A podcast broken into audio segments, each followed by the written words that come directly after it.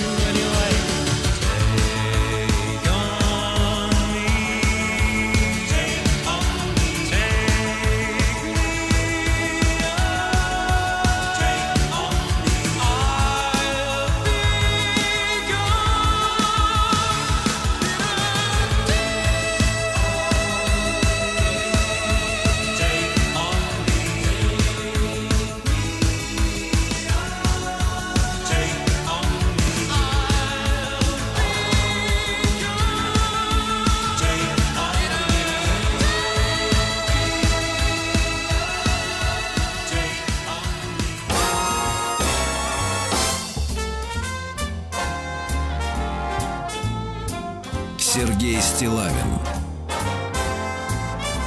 и его друзья.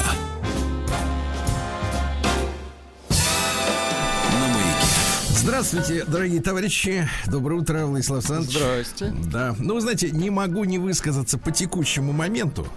Вот. Мы с вами, конечно, далеки от разного рода серьезных экспертов, комментаторов, аналитиков, военкор... конечно, военкоров конечно. Без погоны и прочие замечательные публики. Особенно мне нравятся, знаете, вот эти диванные ребята, которые сидят в благоустроенных, хороших городских студиях с микрофонами, с шурами профессиональными, которые стоят На, в радио, да, значит, студиях обычно черные такие, да, вот э, цилиндрические, если вы обратили внимание, сидят и очень быстро с насыщенным терминами, языком и поставленными голосами по нескольку раз в день выпускают ролики с комментариями о том, что же происходит на фронте. Э, у нас нет такого, э, такой степени наглости, чтобы, конечно, заниматься вот этой белибердой. Вот. Но э, кое-что я хотел вам сказать, значит, такое жизненное наблюдение. Я думаю, что вы все прекрасно помните минувшую субботу.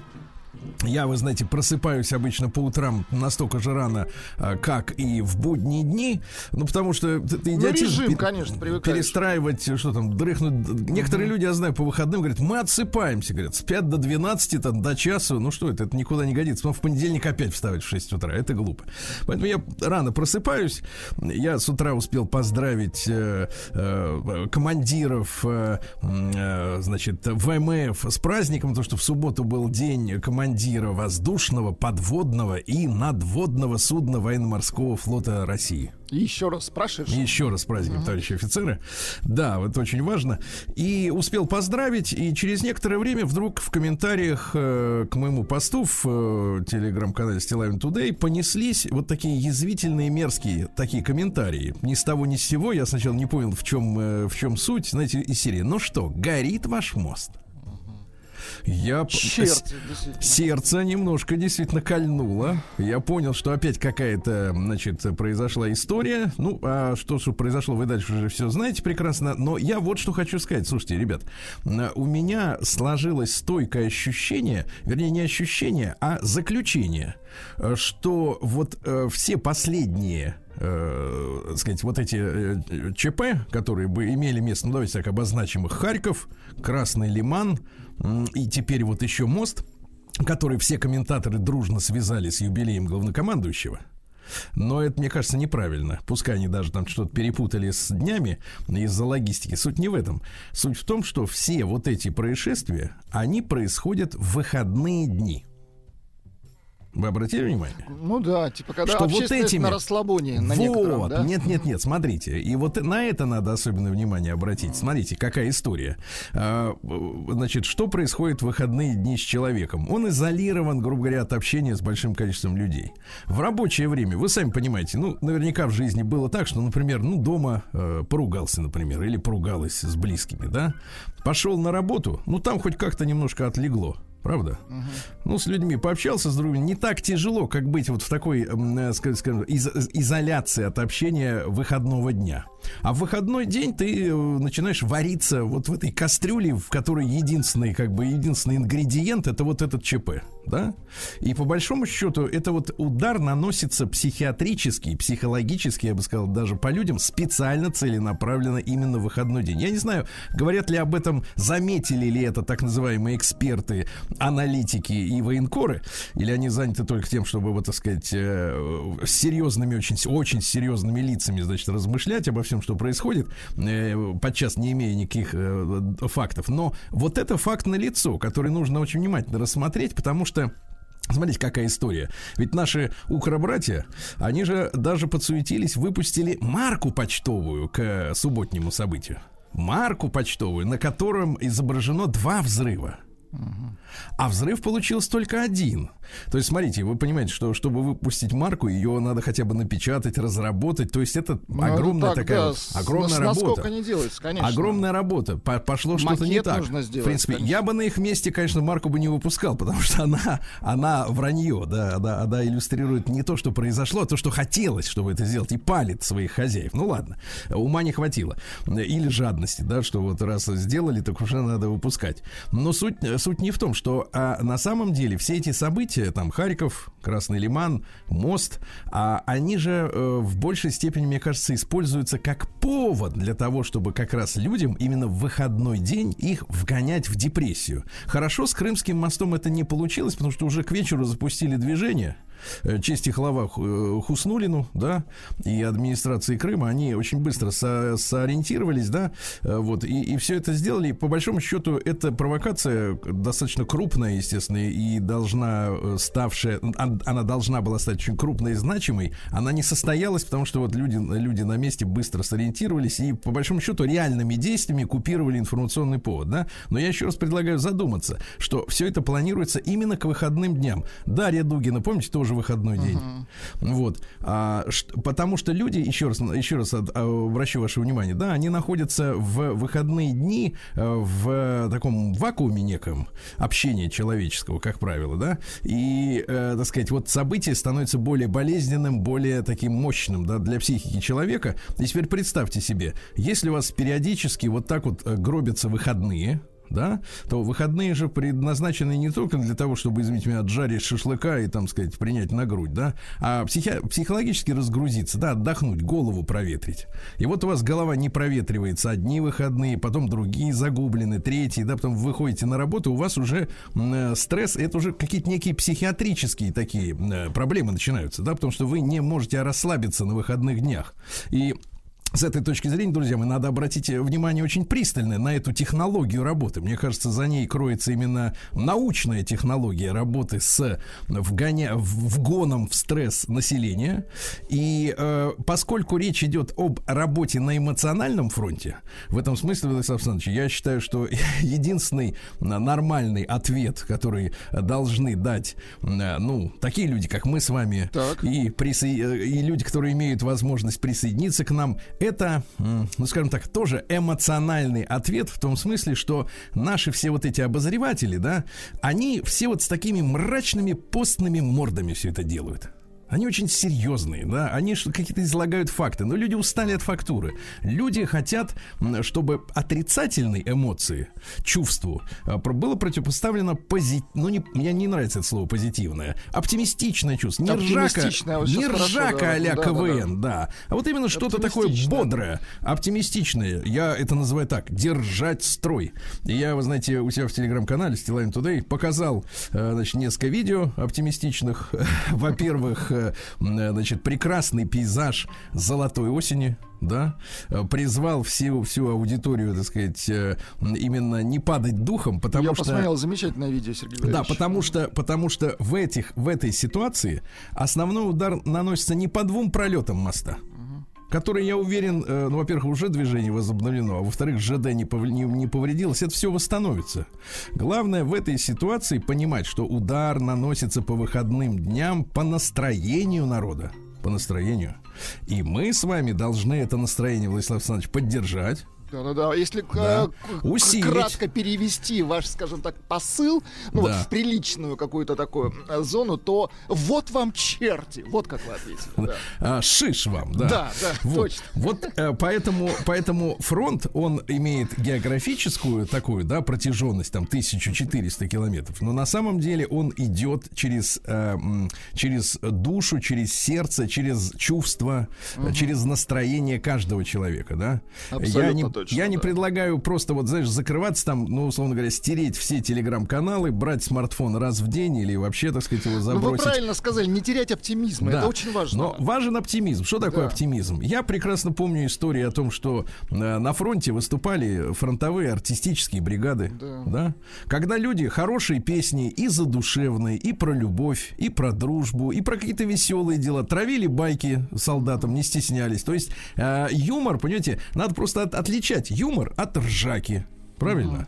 Mm-hmm. Ржака, она тупая и отвлеченная от момента. А юмор — это когда ты понимаешь, что все вокруг происходит. Но, тем не менее, ты не позволяешь себе раскисать. Потому что каждый верующий человек знает, что уныние — это грех. Да? Абсолютно. Ну, а каждый неверующий должен понимать, что уныние — это депрессняк, который ведет к психосоматическим реакциям в организме. Правильно? Погрустил, погрустил месяцок, а там, считай, и почка отвалилась. Так что, товарищи, давайте держать хвост пистолетом, держать строй.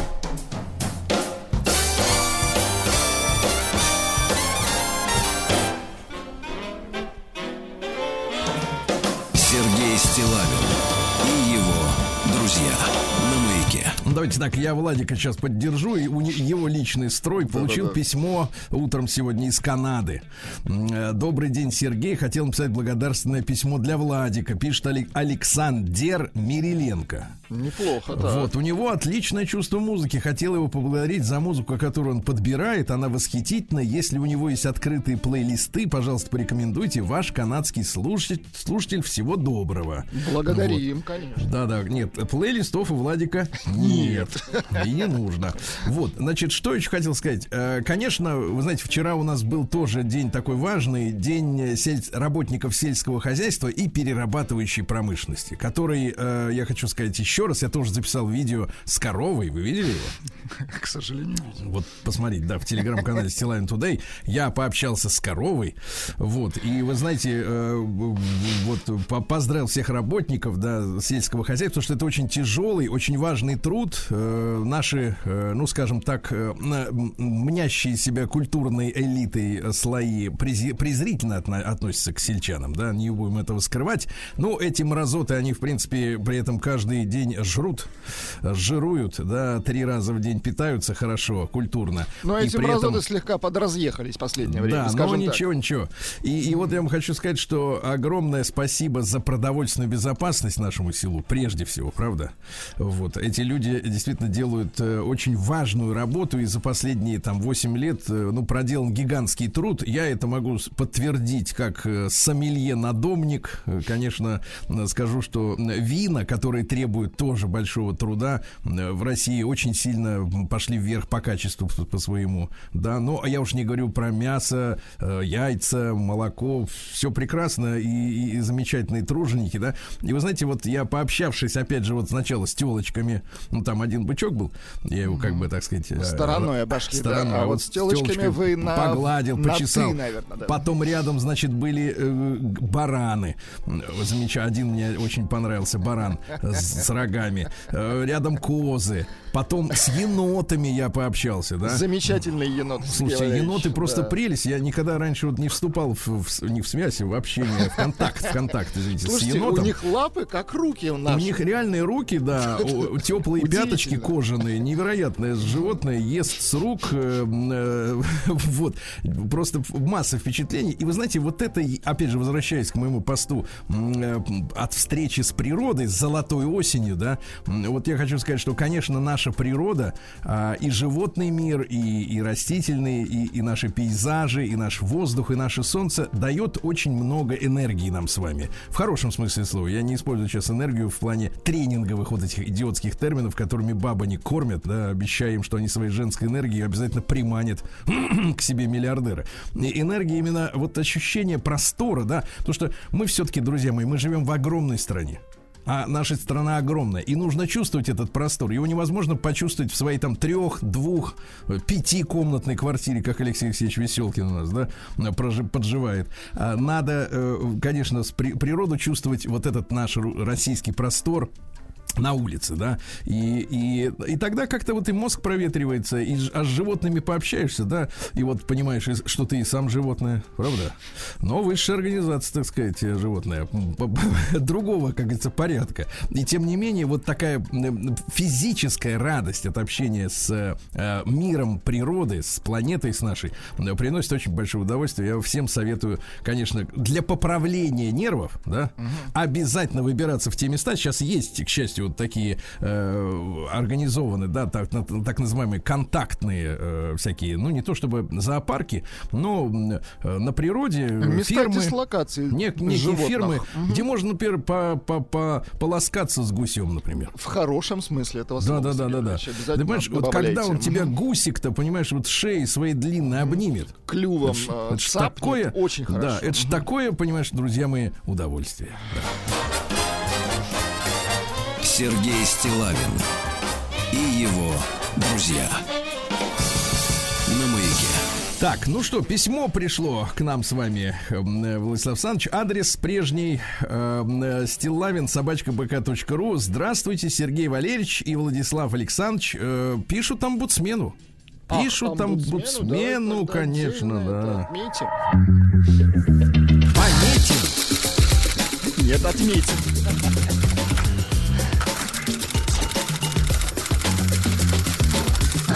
Приемная нос. Народный омбудсмен Сергунец. Так, ну что же, здравствуйте, Сергей Валерьевич, Владислав Александрович. Это Артем.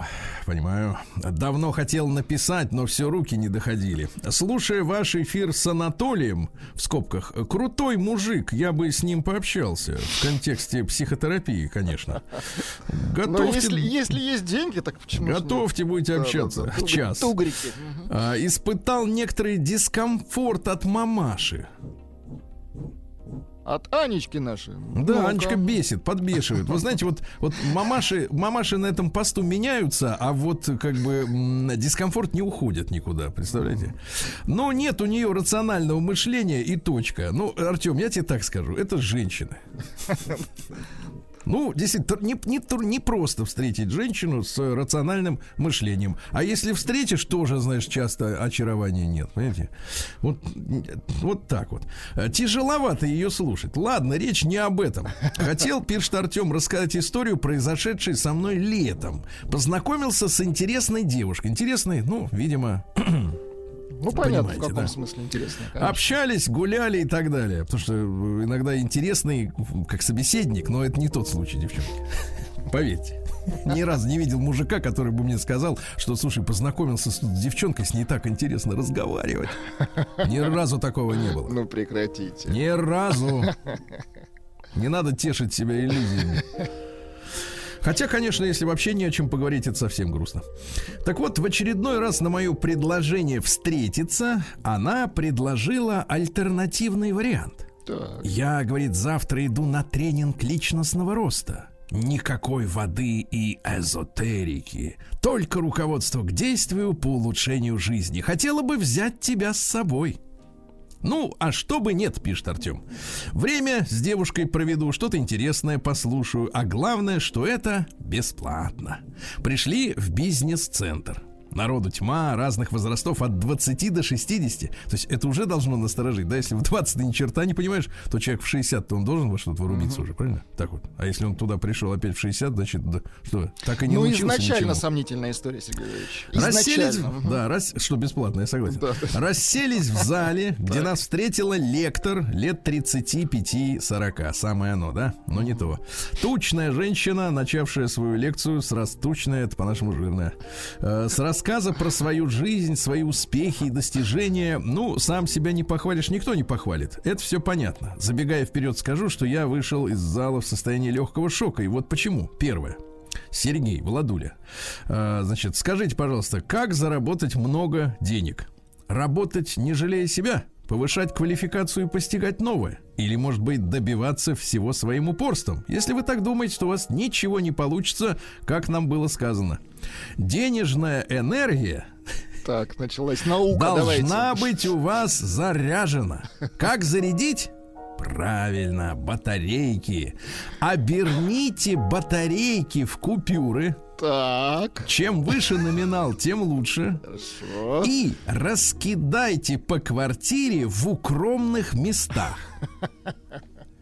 Деньги начнут заряжаться от батареек. Да класс. А так. Вы станете богаче. Даже кижуча себе сможете позволить. Все просто как три копейки. А я-то думал, пишет Артем, что я, что же я делал не так. И второе. Так. Хорошо, что с деньгами разобрались. Теперь мы с каждой секундой становимся богаче. А как же быть с исполнением желаний? Тут тоже все легко. Все желания принимаются и одобряются, внимание, в небесной канцелярии.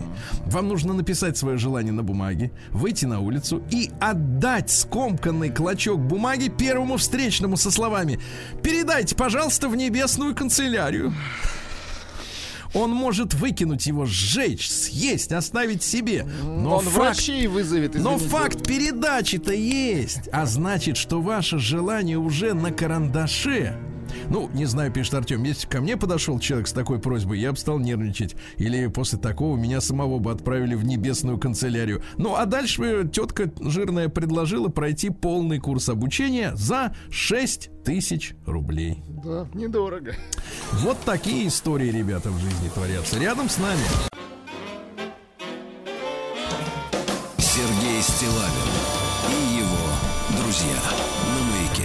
Ну что ж, товарищи дорогие, сегодня у нас десятое октября. Здравствуйте. Сегодня Всемирный день психического здоровья. Владислав Это Саныч. Важно. Да. В тридцатый раз отмечаем. Узнаем, кстати говоря, сегодня вы из эфира, насколько у нас, в общем-то, много в стране пациентов. Запущенных. Обязательно поднимем вопрос, можно ли заболеть неправильно себя как-нибудь ведя, ну, или где-то подхватить. Угу. Подхватить, да-да-да. Да, потому что, конечно, в популярном мультфильме рассказывали, что только гриппом все вместе болеют. А нет, может и по-другому быть, да. Сегодня, кстати, вот тоже день рождения ВКонтакте. Поздравляем. Поздравляем, конечно, да. День коренных американцев. Мы боролись, боремся и будем бороться за права коренных американцев, правильно? Конечно. До того момента, пока они последнего пришельца не выкинут через эту лужу обратно в Англию, правильно? всех. Стоп резервации, вот что мы скажем. Вот именно, Америку американцам. Угу. О, хорошо. День фалака сегодня. Дайте нам, пожалуйста, фалак. Фалака. Это таджикская народная музыка. Мы Давайте очень внимательно относимся к культуре наших соседей.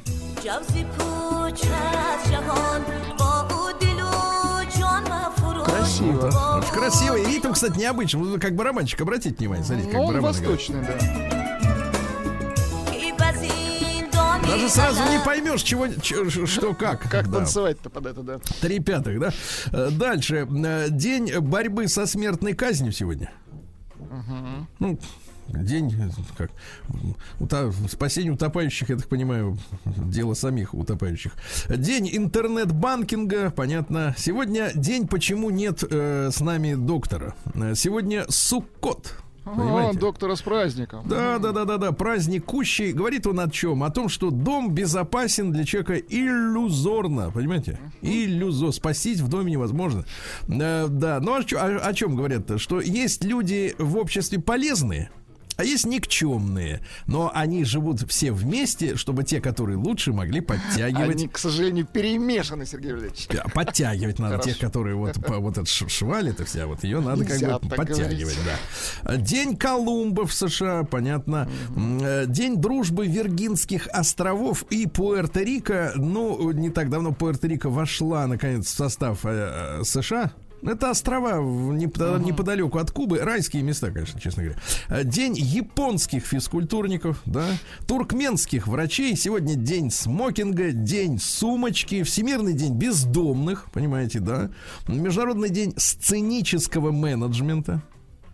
Ну, чтобы все было коммерчески, ну, да, да, правильно. Под рукой. Да-да-да. Всемирный день пиклбола. Вы знаете, что есть такой Нет, вид спорта, ну, оказывается? Очень популярен пикл? у англосаксов. Там история такая, что, значит, натянута сетка на площадке типа теннисной, да? Uh-huh. Но чуть ниже, я так понимаю. А у людей вместо ракеток, ну, вот этих теннисных, э, такие, значит, как для пинг-понга деревяшки. Uh-huh.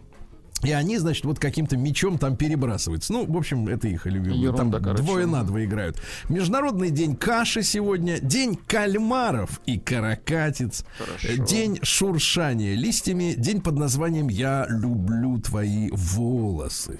А? Ваш праздник сегодня, Владик. Ну-ка. Вернее, даже два. Во-первых, день «Обними барабанщика». Да, с чего это? Аккуратно. Не знаю. Если не нравится, то, пожалуйста, второй праздник. День пинка под зад.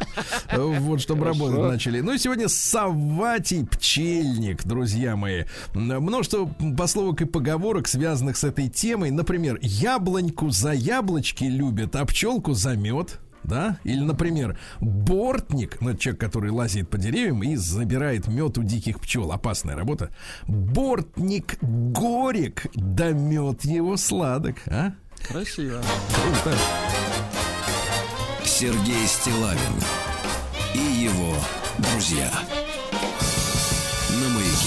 Э, указывают источники на то, что в тысяча пятьсот третьем году монахи Кремля, ведь в Кремле монастыри, да, из, испокон веков были, впервые получили водку.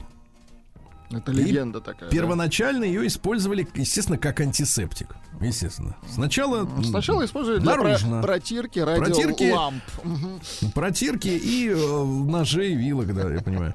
Вот, в тысяча шестьсот седьмом году взяли русские войска Тулу, закончилось восстание Ивана Болотникова. Ну, то есть, страну сильно лихорадило в смутное время. Он представлялся воеводой царевича Дмитрия, Шуйский, э, то есть, извините, Иван Болотников, а против него как раз воевал Василий Шуйский. Uh-huh. Дело в том, что э, значит, э, закрылся в Туле э, восставшие, да, закрылись. Ну а Шуйский приказал построить на реке Упе, э, которая протекала рядом с Кремлем, плотину. Смотрите, какая технологическая история. Она подтопила помещения в Кремле, в том числе э, склады, где находились запасы продовольствия, и так и выкурили, так сказать, оголодавших. Uh-huh. Вот, элегантно. Технологично, да. В тысяча шестьсот восемьдесят четвёртом Жан-Антуан Ватто родился, французский художник. Ну, не так раскручен, как остальные, да, но крупнейший мастер в стиле рококо. Для желающих понять, что такое рококо, посмотрите фильм «Кококо». Вот, да. Ну что, он был мастером декоративного искусства, сам делал эм, интерьеры людям богатым, естественно.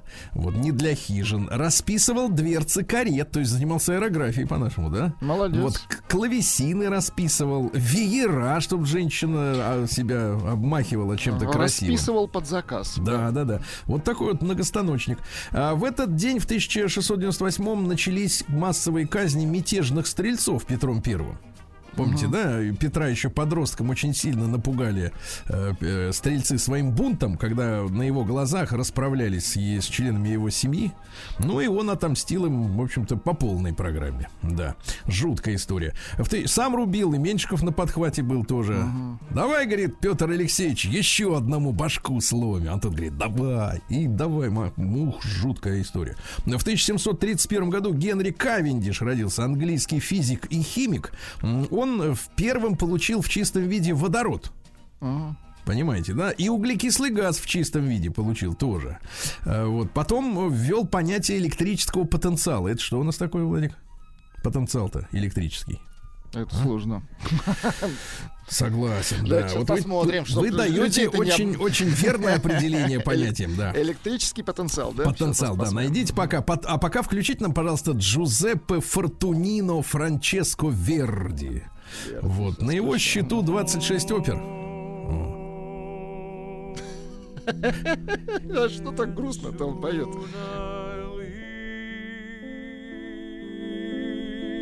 Ну, надо не, не дождаться следующей фразы, я согласен. В искусстве, как и в любви, прежде всего нужно быть откровенным. Значит так, стоп. Давайте. Электрический потенциал, это важно, даже я такого не знал. Скалярная энергетическая характеристика электростатического поля. О как! Ну, давайте к следующему дню вы нам скалярную вот эту вот... А вы говорите. Кстати, наши слушатели могут присылать свои, собственно, альтернативные определения, которые как бы помогут безграмотно постичь. Не для школьников, а для дошкольников, судя по вашим запасам. Нет, это не напряжение в розетке уже понеслось. Вот именно. В тысяча восемьсот двадцать пятом Паулюс Крюгер родился. Это президент Бурской республики Трансвааль на рубеже девятнадцатого-двадцатого веков. Ну, история такая, что Южноафриканская республика, территории эти начали осна- а, а, а, обихоживать голландцы. Угу. Вот, как только они нашли первые алмазы, англичане тут же поняли, что это их дело, послали туда зондеркоманду. Ну, в общем, понимаете, от этих войн между голландцами, которых зовут бурами, и англичанами родилась форма цвета хаки, потому что изначально англичане воевали в своих классных красных мундирах. Нарядных. Да, их да. было замечательно видно в прицел. Вот они придумали хаки, чтобы прятаться за кактусами.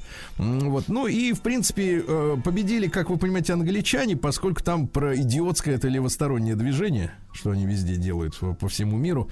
Вот. Но страна шикарная.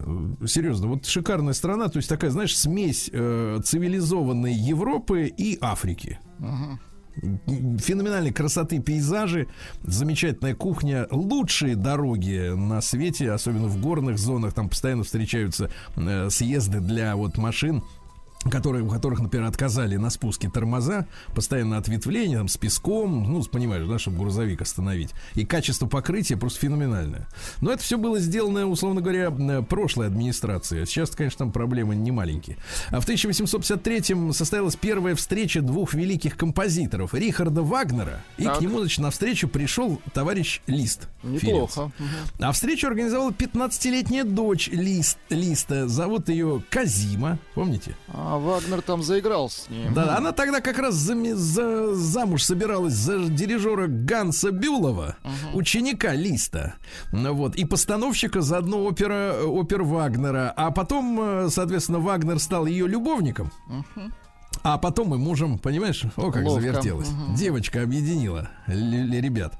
В тысяча восемьсот шестьдесят первом Фритьев Нансен, это великий норвежский полярный исследователь, который еще и сто лет назад получил Нобелевскую премию мира. Ну, тогда Нобелевскую премию, в принципе, мне кажется, еще давали за дело, потому что Нансен, видя, как Европа после окончания Первой мировой войны, ну вот, разрознена, сколько беженцев, людей без крова, он ввел нансеновские паспорта, так называемые, да, для для людей, которые перестали быть гражданами. Ну, вы же понимаете, да, вот Австро-Венгрия, например, распалась, да, на несколько государств. Отдельно Венгрия, отдельно Чехословакия. Много людей было бездомных. Им, им выдавали документы, ну, чтобы хоть как-то они могли бы жить. Понимаете, да?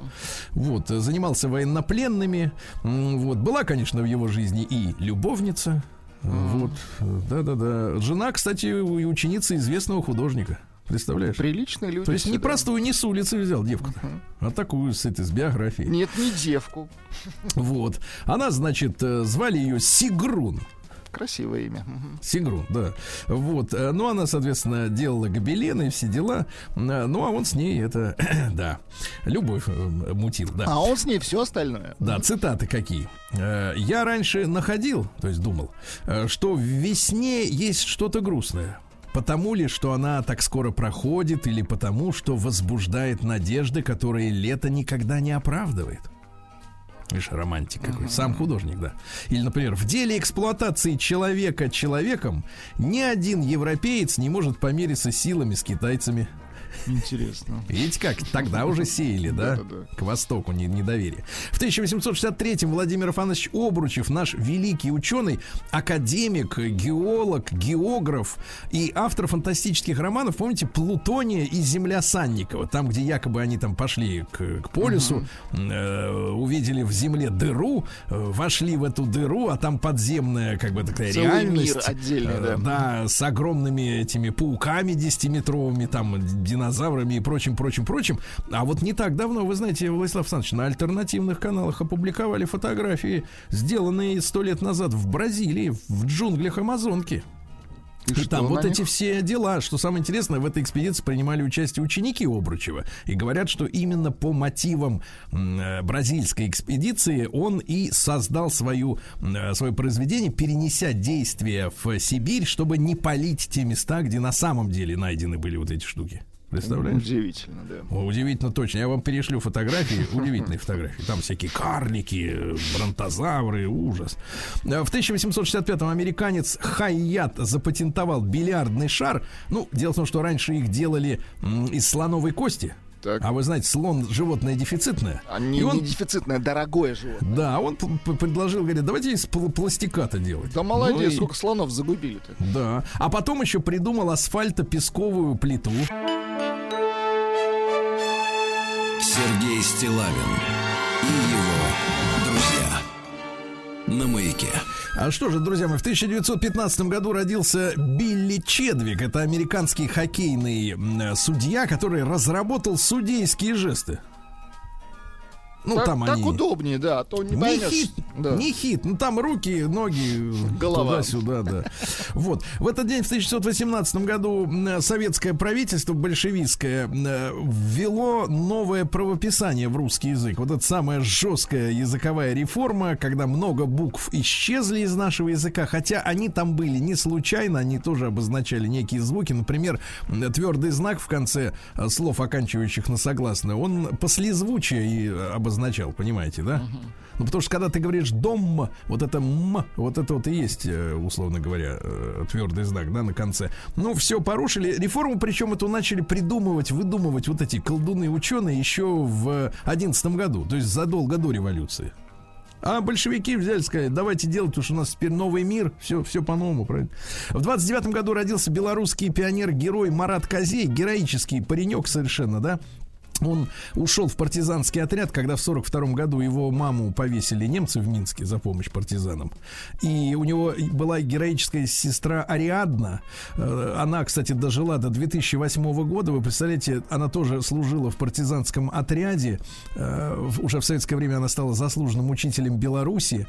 И во время одного из рейдов по лесам, когда убегали от немцев, от карателей, она отморозила ноги. Ей прямо в полевых условиях ампутировали ступни. Вы представляете? Кошмар, девочки, да, она выжила и, соответственно, вот стала учительницей заслуженной Беларуси. Но сам Марат, э, вот он много совершил дерзких рейдов. У него он был награжден при жизни, не после, а при жизни орденом Отечественной войны первой степени, медалями за отвагу, за боевые заслуги. Ну, диверсант, мальчишка был от Бога, как говорится. Ну и в сорок третьем году он спас э, партизанский отряд, когда немцы загнали в клещи, он как-то пролез, да, сквозь кустарник при побежал к своим, на помощь отбили целый отряд, но и сам он погиб в неравном бою с фашистами.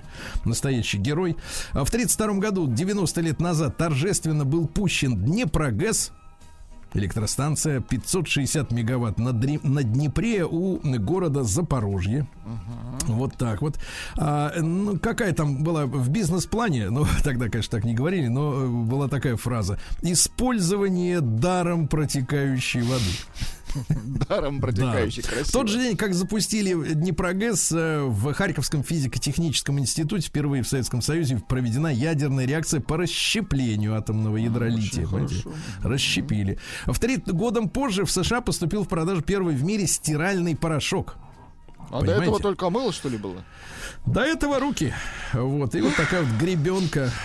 Трешь, оно и смывается. Да, в тридцать девятом подписан договор о взаимной помощи между Советским Союзом и Литвой. Я напомню, что Советский Союз у Польши э, по согласованию с Германией забрал те территории, которые поляки хапнули, э, когда делили Российскую империю. Ни пяди польской земли мы не брали. Ну вот, а в этот день Советский Союз передал Литве город Вильно. Но, на минуточку. Который на самом деле является белорусским. Uh-huh. Белорусским. И если наши литовские партнеры бывшие имеют какие-то претензии к э, пакту Молотова-Риббентропа и прочее, прочее, так вы белорусам Вильнюс-то верните. И все, и нет проблемы, сидите у себя на хуторах. В сорок восьмом году родилась Северин. Это певица по имени Жозия Гризо. Французская певица, победительница конкурса песни Евровидения семьдесят первого года. Ну, что интересно, Владуля, она записала песню, мы сейчас послушаем, да, «Скамейка, дерево, улица», представляла Монако на конкурсе Евровидения, но никогда не бывала в этой стране ни до, ни после. Прекрасно. Ну, чуть-чуть.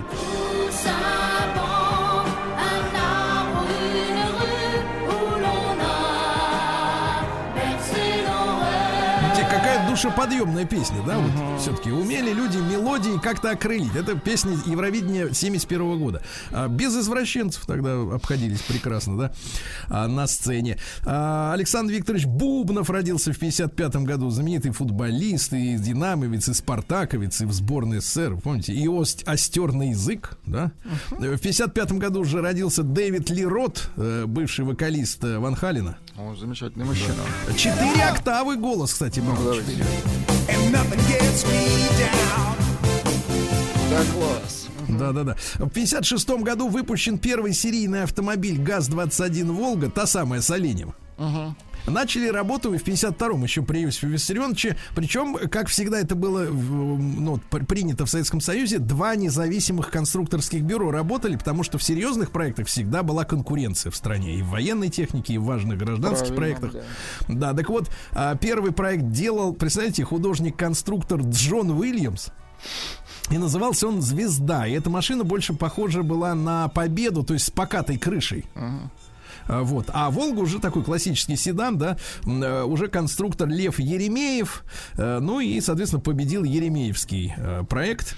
В этот день, в пятьдесят седьмом году, президент США Эйзенхауэр был вынужден приносить извинения министру финансов Ганы, который приехал в Америку, а в штате Делавер его не обслужили в ресторане, ему крикнули: негров не обслуживаем, даже министров. Кошмар, да? Кстати, пришлось самому президенту. Слушайте, вы знаете, вот нас так вот относятся к неграм. Извините, да. У нас так принято, да. У нас так принято, да. В шестьдесят третьем году вступил в силу договор о запрещении испытаний ядерного оружия в атмосфере, в космосе и под водой. Вот. А, испытание. В шестьдесят девятом Алексей Евгеньевич Кравченко. Алексей Евгеньевич, с днем рождения, да? Кстати, сыграл одну из ролей и в фильме, так сказать, вот, так сказать, нашем прекрасном. «Сердце да? Пармы». Да, да, да, одну из ролей. А что же, в восемьдесят четвертом Павел Дуров родился, который как раз создал ВКонтакте. Как-то да? все и ВКонтакте. Причем да? в школу родился в Ленинграде, а в школу пошел в Турине. Вот что какая интересная Это, история. Конечно, да. Странная в Турине история. Изучал экспериментально четыре языка, уже вернувшись в Советский Союз в школе. Mm-hmm. Ну, тоже как-то достаточно странная история, да? Четыре Куда ему столько, да? Вот. Ну и в одиннадцать лет устроил хулиганство, увлекся публи... программированием и э, заставку всех школьных компьютеров Ветров поменял на фотографию учителя информатики с надписью «Должен помереть Маздай». Отвратительно. Вот, видишь. Да. Ну и что у нас еще интересного? И в этот день, э, к сожалению, не стала э, Марины Григорьевны Голуб, нашей коллеги. Помню, да. Десять лет уже прошло, да? В двенадцатом году водитель на «Жигулях» пьяный э, сбил ее. Да, вернее, врезался в машину, в которую она ехала. Вот такой день сегодня, друзья мои.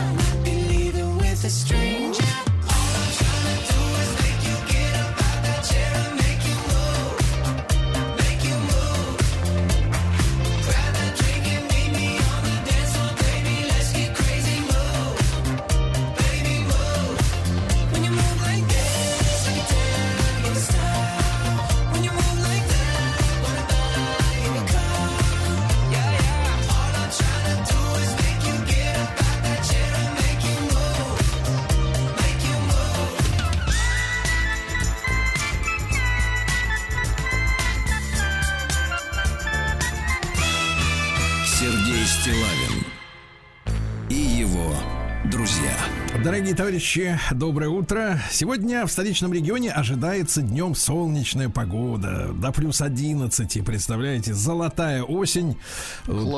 Пошуршите листвой, товарищи, пошуршите. Красивая листва. Ну, да. А как там на Алтае в Рубцовске? Сергей а? Валерьевич, дожди, плюс девять.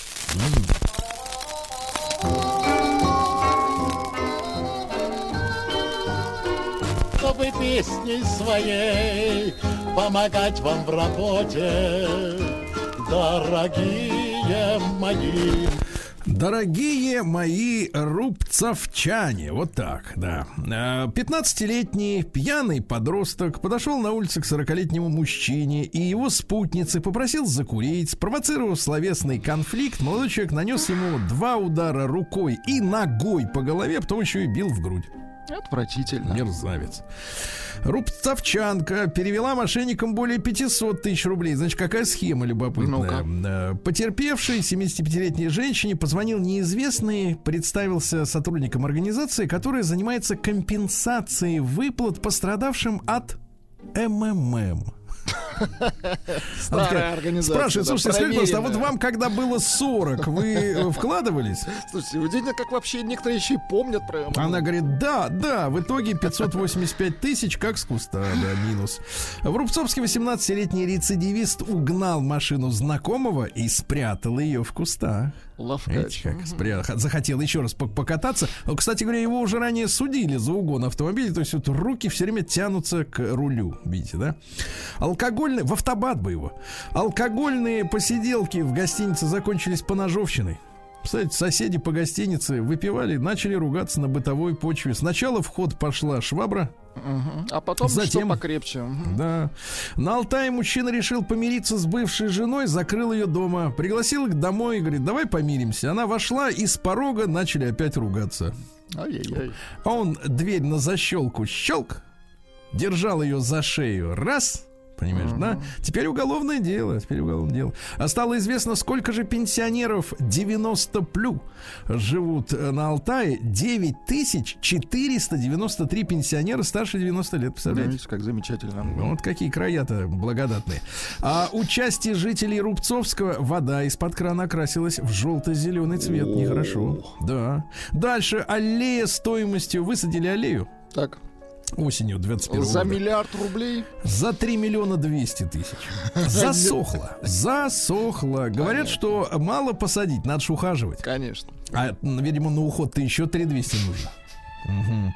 Ну и пару сообщений. Жители Рубцовска задыхаются от вони переполненных мусорных контейнеров. Товарищи, давайте устраним.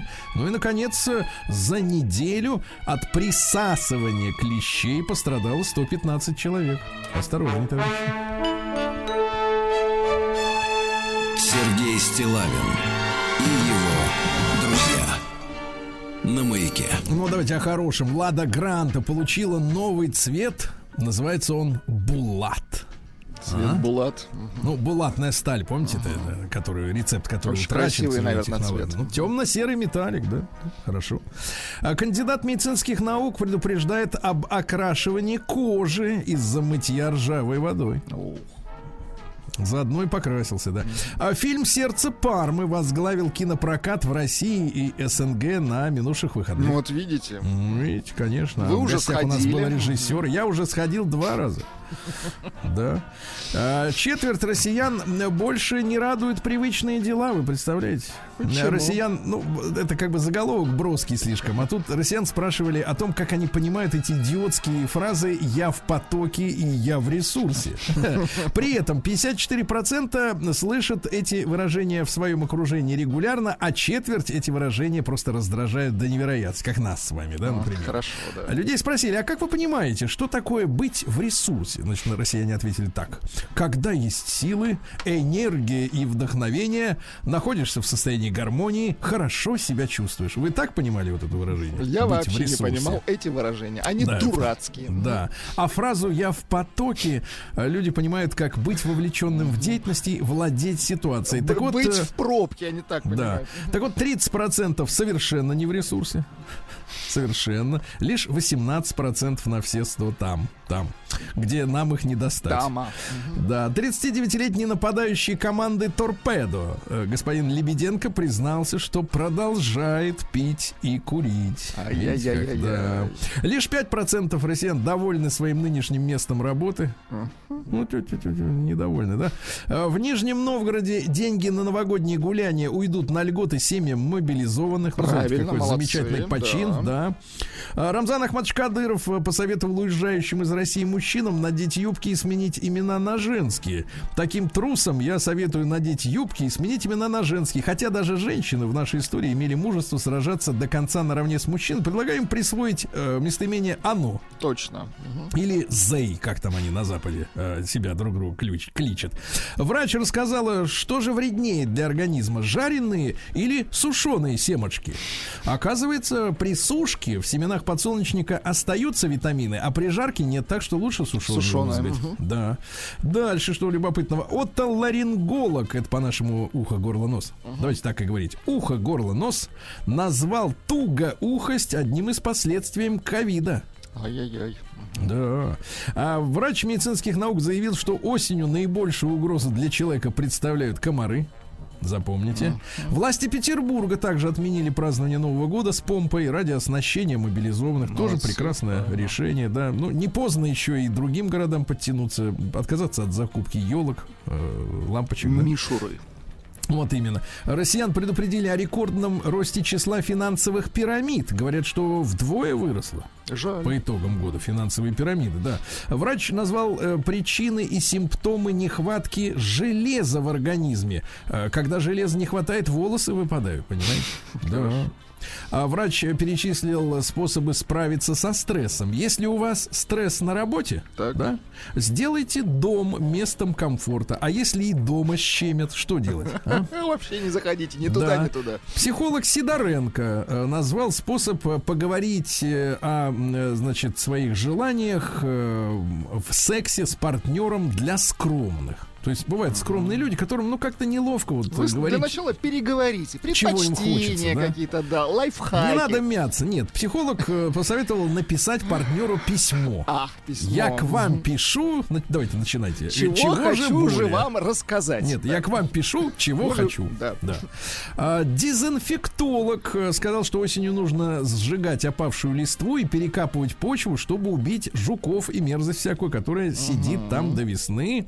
В России И, наконец-то, определили статус электросамокатов. Это средство индивидуальной мобильности. Будут специальные дорожные знаки, где им можно ездить, где нельзя. Скорость ограничена двадцатью пятью километрами в час. Да. Uh-huh. Дальше наш э, любимый уролог-андролог Лубенников э, объяснил нежелание некоторых россиян заниматься сексом. Так. Говорят, что это не лень, это снижение либидо. Вообще, господин Лубенников сказал так: секс — это базовая потребность человека. При наличии либидо, то есть влечения, желание будет сильнее лени. А если человек начинает говорить о нежелании, то есть что-то мне не влом, то не у него, скорее идти. всего, проблемы физиологические, а может быть и психологические. Тут надо разбираться. Лубенников да. ко- в корень смотрит, да? Да, да, да, да. Зрит они смотрят. Хорошо. Так вот, путешественник Жирухин так. назвал мифом дороговизну поездок в Арктику. Он сообщил о том, что иногда на юг даже дороже съездить, чем на севера. Вот так. А то есть миф у нас о том, что Камчатка слишком дорого. Россиянам рассказали об опасной инфекции в разливном пиве. Обратите внимание, друзья мои, разливное пиво может содержать генно-модифицированные дрожжи и кишечную палочку, а дальше, внимание, внимание, это гениальная фраза, способную вызвать опасную для детей и взрослых кишечную инфекцию. Конечно, дети же первые потребители. Они хлещут с утра до ночи. Сахар в газировке повреждает сосуды, ведет к деменции, ясно? Опасно. Вот, дальше, что невролог Хорошов, вот еще один наш герой, заявил, что полный отказ от алкоголя может быть вреден для здоровья. А мы ему верим. Хорошо. Не, да, небольшие дозы спиртного необходимы для того, чтобы поддерживать свое психическое здоровье, помогать сосудам хорошо работать. Товарищам хорошо помогать. Вспомнил о животных. Он так. говорит, что замечено, что все высокоразвитые животные, ну, лоси, обезьяны, пристрастны к нему в той или иной степени. Они ищут в лесу дикие прокисшие яблоки, съедают, испытывают факт, да. долгую эйфорию.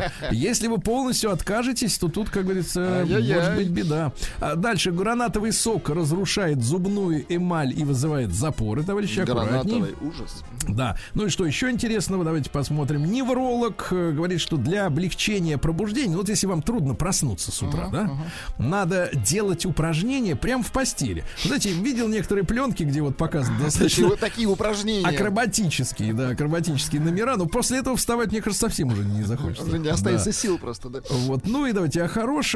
Измена, да, так, давайте так. Измена. измена может быть признаком неготовности к отношениям с одним партнером. Это на заметку э, любящим людям. Ну и, наконец, россиянину, вы представляете, какой цинизм финский. Так. Россиянину запретили посещать девушку в Финляндии, поскольку срок их отношений слишком недолог. Вы представляете, обрубили любовную связь на корню.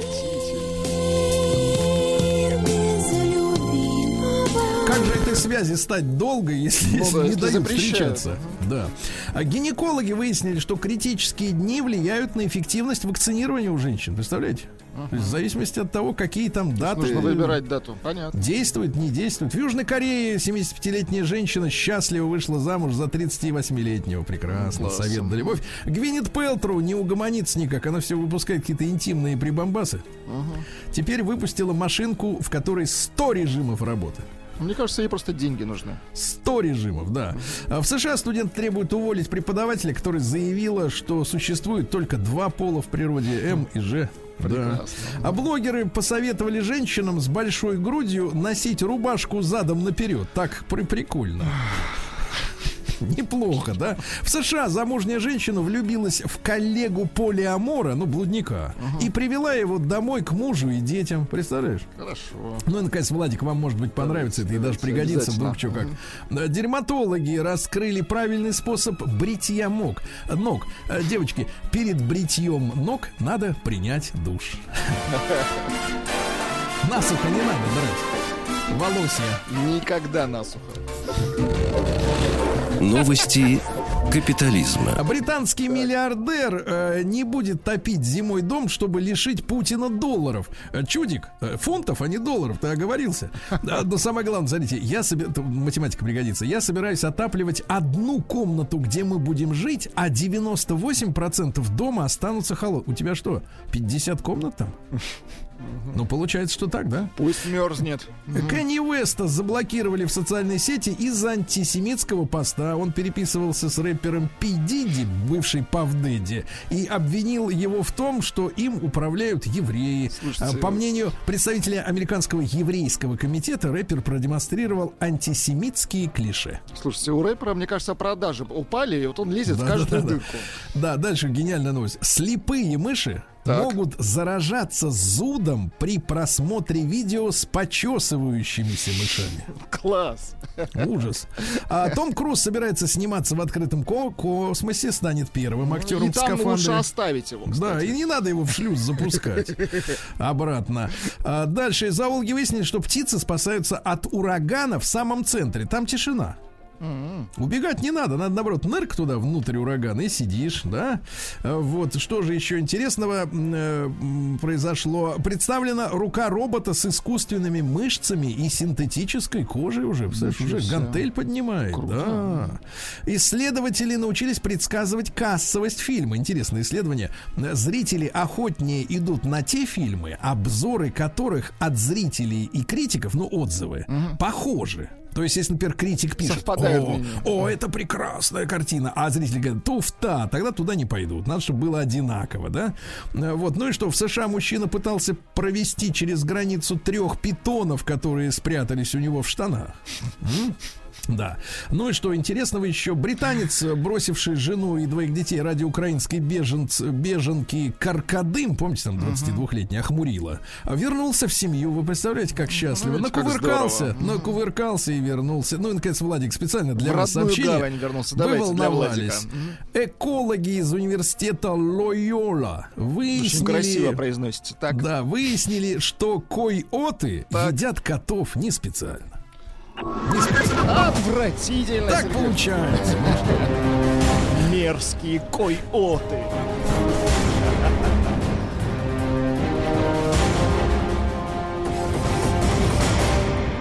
Россия криминальная. Так, ну что же, друзья мои, давайте-ка посмотрим. В Екатеринбурге женщина ходила по дороге и показывала водителям свою обнаженную грудь. А сегодня, кстати, день э, всех с психическим праздником, да. Да, мы будем лечить всех сегодня снова. Очень хорошо. Дальше. В Красноярском крае пенсионерка незаконно оформила вторую пенсию, получила миллион двести. Ловко. Да. Матери подрались в детском саду в Первоуральске, рассказывает мать. Я пришла в детский сад, преградила мне дорогу мамаша на крыльце, сказала, чтобы я надела на сына намордник. Я ее взяла за руку, отодвинула, а она смотрела на меня бешеными глазами, потом вцепилась в мои волосы, стала их выдирать. Муж нас разнимал, а теперь внимание, вызвали в группу Росгвардию. Представляете? В группу. В Санкт-Петербурге таксист ударил пешехода в грудь ногой. Откуда у них эти ноги-то растут, что они все вот в грудь-то Откуда попадают? Эти психические берутся? Да. А в Челябинске четырнадцатилетняя школьница ушла гулять в горы, застряла ногой в камнях, не могла выйти оттуда. Ай-яй-яй. На Ларису подали в суд за порчу стен в соседней квартире. Лариса сделала ремонт. Лариса, да. ну как же так? Ну... Да, говорят, евроремонт. А при этом стены в соседней квартире потрескались, потому что сильно стучали рабочие в стену. Понимаешь? Российского пенсионера арестовали за то, что он украл барсетку с пистолетом и валютой. Ужас какой, да? Молодой сердцем такой пенсионер. Ужас, молодой сердцем, да, помнит, рука-то помнит кольт. Да. Что у нас? Ивановец дорого заплатил за неоказанные интим-услуги. В тридцать девять лет захотелось женщину. Значит, так. написал, э, трубку не взял, а сам перезвонил на так. номер. А собеседник его говорит: ты что, ты нам снес своим звонком всю базу. За это плати пятьдесят девять тысяч. Ясно? Ясно. В Омской области сельчанин украл аккумуляторную батарею от светофора. Оказывается, там батареи, ребята. Ну зачем вы вот эту информацию даете? Вы знаете, скольким людям нужны батареи? Да, да. Такие вот, а, мурманчанин при помощи молотка пытался уговорить возлюбленную возобновить отношения. Это понятно, mm-hmm. но итога нет. Ну и, наконец, сообщение дня. Давайте. А, в станице, в одной из станиц Кубани, в Отрадненской, учительница решила повоевать с подростком, который матерился. Так. На видео преподавательница держит ребенка крепко и вливает ему в рот жидкое мыло, приговаривая: за папу, за маму. Сергей Стиллавин и его друзья. Дорогие товарищи, сегодня у нас десятое октября, и в тридцатый раз человечество официально отмечает э, Всемирный день психического здоровья, Владислав Саныч, да? С праздником всех. Не знаю, здоровы ли вы, э, трудно а я не сказать. Знаю, здоровы ли вы. Ну, наше вот взаимное, как бы сказать, да, не, не, не, незнание. Так вот, мы сегодня обязательно об этом поговорим, и с нами сегодня Сергей Александрович Голубев, заместитель главного врача по медицинской части психиатрической клинической больницы номер четыре именно имени Петра Борисовича Ганушкина. Сергей Александрович, доброе утро. Здравствуйте. Спасибо большое, что вы с нами. Да, Сергей Александрович, э, ну, вопросов масса по этой теме. Начнем давайте с ситуации по больным в нашей стране, по официальным больным, потому что если открываешь поисковик, он выдает цифры достаточно внушительные, по крайней мере, они выглядят внушительно. Там порядка полумиллиона, значит, шизофреников. В целом какая-то цифра чуть ли не два с половиной миллиона состоящих на учете по тем или иным проблемам. Но интернету доверять сложно. Какие ваши данные? Ну, собственно говоря, существуют данные Росстата, абсолютно официальные, да, и если говорить о заболеваемости, то есть это та... то количество пациентов, которые в некий временной период начинают страдать той или иной патологией. Ну, вот для тяжелых расстройств, да, для эндогенных расстройств, для шизофрении, в частности, это порядка двести-четыреста случаев на сто тысяч населения. В принципе, ну или, если другими словами, где-то примерно один процент, значит, населения, они страдают на протяжении жизни расстройствами шизофренического спектра. Эта цифра вообще, она такая достаточно стабильная, причем во всем мире, во всех странах и во все времена. Вот, за счет полигенной наследованности вот, получается вот так. Но это если говорить о тяжелой патологии. В то же время существует еще же депрессии, неврозы, разного рода соматоформные расстройства. И вот здесь ситуация, ситуация немножко иная. Дело в том, что вот если говорить о российской статистике, то эти показатели у нас существенно ниже, чем в мире. И mm. это вовсе не потому, конечно, что у нас люди не болеют депрессиями, неврозами. Вот. Просто в обществе существует определенная стигма. Психиатров боятся, опасаются. Вот. Ну, потому что что мы поставим на учет, мы сделаем овощем. Вот такие mm. расхожие общества. Владислав Александрович, вы да. вот подтвердите, насколько Сергей Александрович страшен, вот, и вызывает ну, ужас. Ну, не сказать. Вызывает ужаса. Но теперь после этих слов, честно говоря, начинаешь задумываться. Начинает вызывать, да, потихоньку. Хорошо.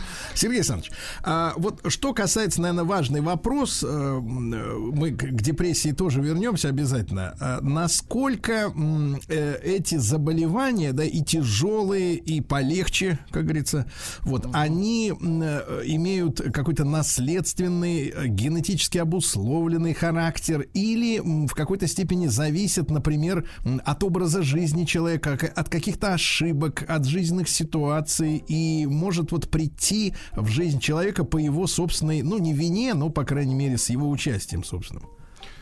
Ну, несомненно. Дело в том, что вот то, что касается вообще психической патологии, как правило, мы говорим о том, что причина, она полиэтиологична, то есть она многофакторна. Это и генетические факторы, и разного рода другие биологические корреляты, аспекты иммунологические, нейрофизиологические.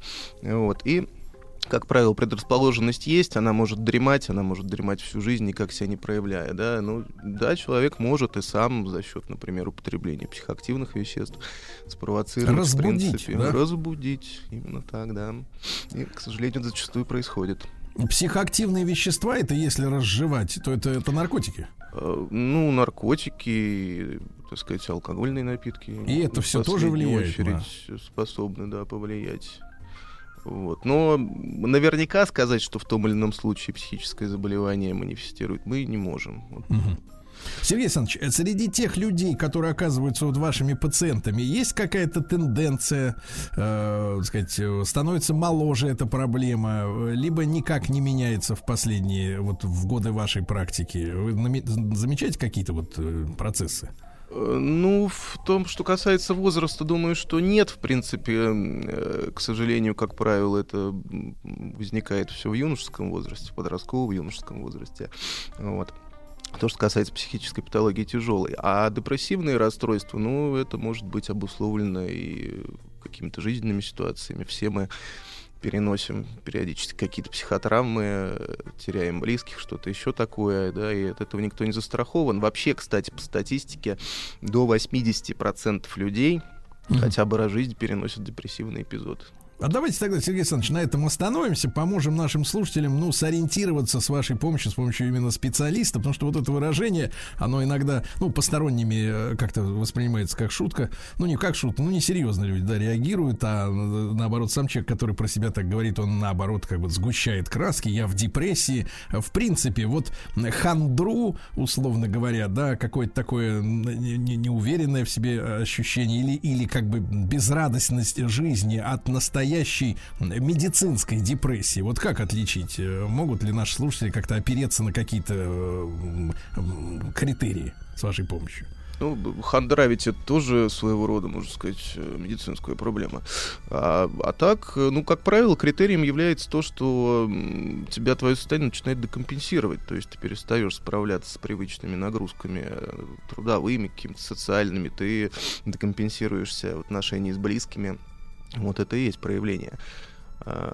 Кроме того, ведь депрессии зачастую могут скрываться соматическими масками. Да? Человек вообще может не знать, что у него депрессия, у него так. Настроение вроде бы ничего, но вот что-то болит. Сердце, mm. там, еще какой-нибудь орган. Он ходит в поликлинику, обследуется долго, много, ничего не находит. Вот. А причина, на самом деле, вот такая психическая. То есть следует пойти к психотерапевту, например, и он, в общем-то, поможет с этой ситуацией справиться. А значит ли это, что человек, вот вы уже начали с этого, рискует встать на учет из-за депрессии? Вот учет, видите, понятие учет не существует. Ну, это уже... волнует людей, поскольку, поскольку есть водительское удостоверение хотя бы, да, и когда ты продлевать будете, да, спрашивают, тебя посылают в ПНД за справочкой, да, а тут как скажут, а ты, товарищ, у нас от депрессии лечился, давай-ка мы тебе такую чистенькую справочку не дадим, или не так все? Это не так. Во-первых, учета не существует с июля девяносто третьего года, с тех пор, как вступил в силу закон Российской Федерации о психиатрической помощи и гарантиях прав граждан при ее оказании. Есть диспансерное наблюдение, есть консультативно-лечебная помощь.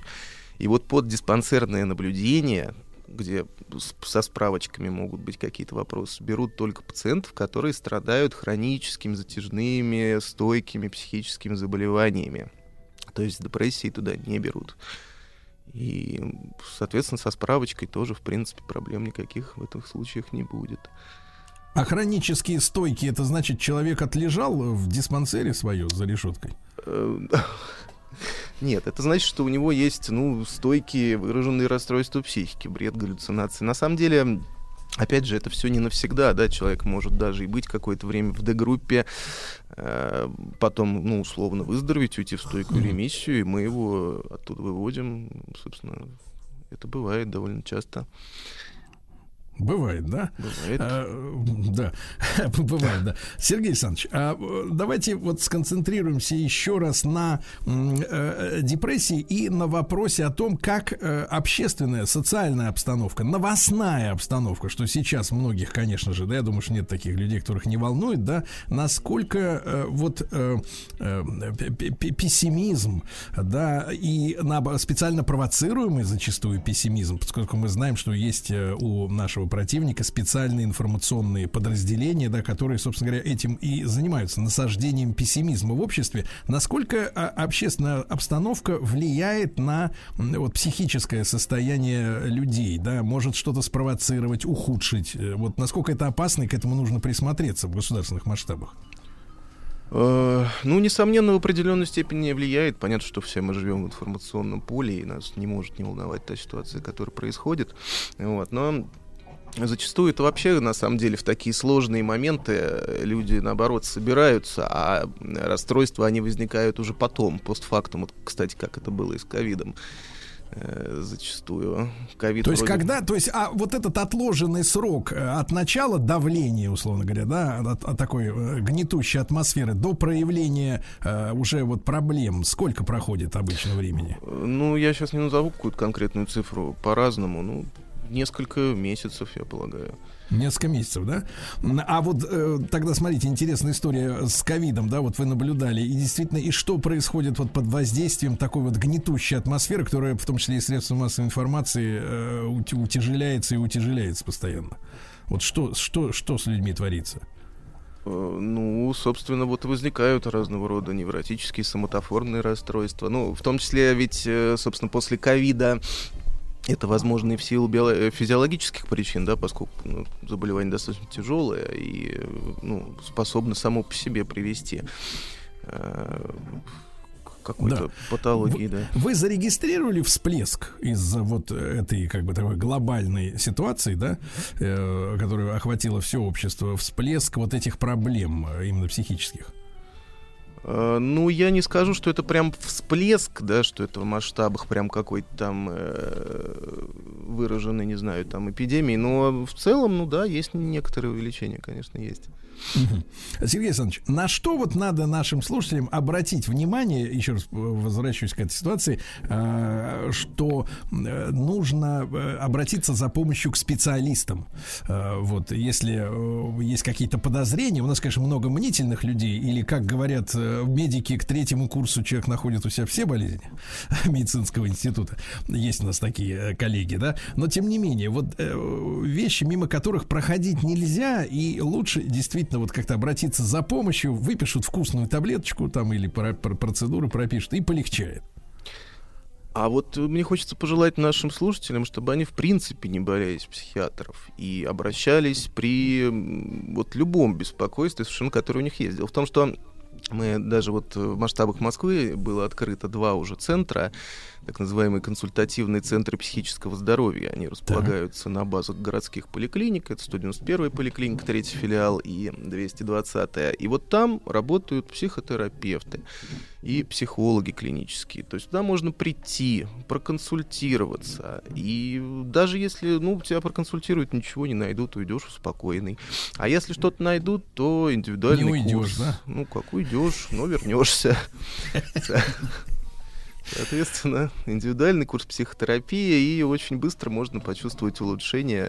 В этом нет ничего страшного. Мы... Удивительную вы фразу произносите, Сергей Александрович. Быстрый э, курс психотерапии, получите улучшение, потому что у э, расплодившихся, э, как их назвать-то, психотерапевтов или психологов, так называемых, да, которые содержат кабинеты, э, берут достаточно большую плату за почасовое обследование, да, обслуживание. Они говорят, выздоровление, вот вы знаете, это долгий курс, лет на пять так будете, пять лет к нам будете ходить, и будем у вас, так сказать, выправлять ситуацию. А, а у профессионала речь идет о нескольких сеансах. Сергей Александрович Голубев с нами сегодня. Сергей Стиллавин и его друзья. Друзья мои, сегодня Всемирный день психического здоровья. Сергей Александрович Голубев, заместитель главного врача по медицинской части психиатрической клинической больницы номер четыре имени Петра Борисовича Ганушкина с нами сегодня. Сергей Александрович, вот если уж затронули тему э, вот этих всех э, людей э, без каких-то специальных образований, есть среди них коучи, так называемые психи, психотерапевты и прочие тренера какие-то есть, да? С вашей точки зрения, вот эта индустрия в, в, явно на сто процентов коммерческая, она вот с вашей точки зрения как специалиста, она вообще какие-то проблемы решает у народа, либо загоняет в угол? Потому что, я так понимаю, сертификации какой-то нет среди них, и кто хочет, тот и коучем может, например, стать там у каких-нибудь инфантилов. Ну, в том-то да, и проблема этой всей частной сети, собственно, трудно найти хорошего специалиста, поскольку человек, когда с этой проблемой сталкивается, да, вот депрессия возникла, вот что делать, куда бежать, что мы заходим в какой-нибудь поисковик, что-то ищем или спрашиваем у знакомых, да.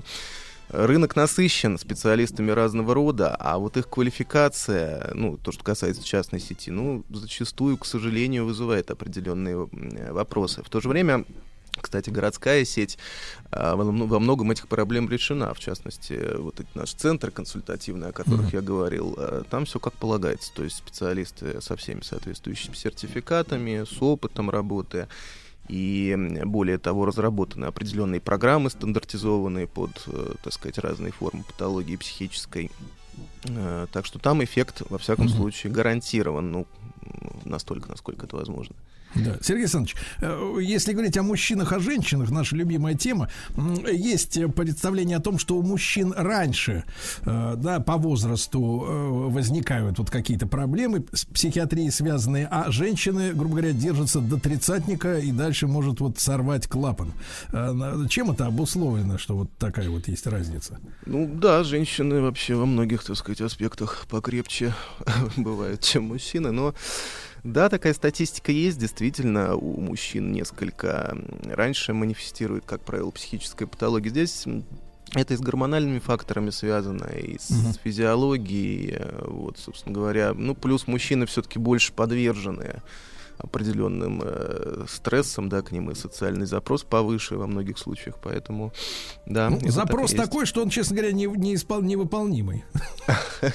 Да, если читать, если читать то, что хотят женщины на сайтах знакомств, да, они хотят и нежного, и внимательного, и сильного, как за каменной стеной. Ну, в общем, конечно, да. Психически здорового. И, конечно, психически здорового, не маменькиного сынка, это все понятно. Сергей Александрович, вот мы иногда читаем письма в эфире, не, не так давно закончили чтение одного из них, где мужчина описывал ситуацию, как его жена после, ну там, спустя какое-то время после родов изменилась очень сильно. То есть стала истерить, скандалить, начала провоцировать, в том числе, что и даже неприличные всякие предметы развешивать в открытом доступе, да. Вот. Ну, то есть очень сильно человек поменялся. Мы можем говорить о том, что какая-то вот действительно гормональное, из, гормональное изменение могло, произой, могло произойти в человеке, и что обследование вот в случае резкого смены, резкой смены поведения, оно может вызвано быть биологией какой-то именно? Ну, вот то, что сопряжено с родами и постродовым периодом, это довольно часто, да, является причиной возникновения, причем и достаточно тяжелых бывает, что расстройств и аффективно-бредовых, вот, ну и всех этих вот характерологических изменений, аффективных, да, это связано с гормонами, и вот на это надо обращать внимание, потому что женщина, когда с маленьким ребенком, от нее много что зависит, я много раз с такими ситуациями сталкивался, здесь консультация, по крайней мере, профильного специалиста, ну, очень бы не помешала. То есть тут может быть задействована и не только именно психиатрия, но и э, вот гормональная какая-то, да, терапия, восстановление фона нормального. То есть это человека может крючить, грубо говоря, потому что вот в нем химия нарушилась. Ну, может, конечно, да. Так бывает довольно часто. Сергей Александрович, я понимаю, что вы как бы э, внутри этой системы, может быть, вопрос прозвучит слишком по-журналистски, но вы тоскуете о том, что вот в девяносто третьем году отменили принудительный привод больных в, так сказать, в клинику. Потому что я, я помню, прекрасно, те годы у нас пошла либерализация, глобализация и прочее, прочее. Мы отменили все советские творческие, так сказать, методы работы под давлением, грубо говоря, диссидентов, которые кричали, что психбольницы это создано для того, чтобы их, значит, терроризировать, колоть им там эти лекарства, чтобы они лежали в животном состоянии. Но если серьезно, вот нам не хватает, с вашей точки зрения, прав у психиатрии, ну, в общем-то, соответственно, как-то скручивать, скручивать, вот. Да нет, ну мы в целом справляемся, и бывает, что и скручиваем, если это необходимо. Вот, ну, конечно, только тогда, когда это необходимо.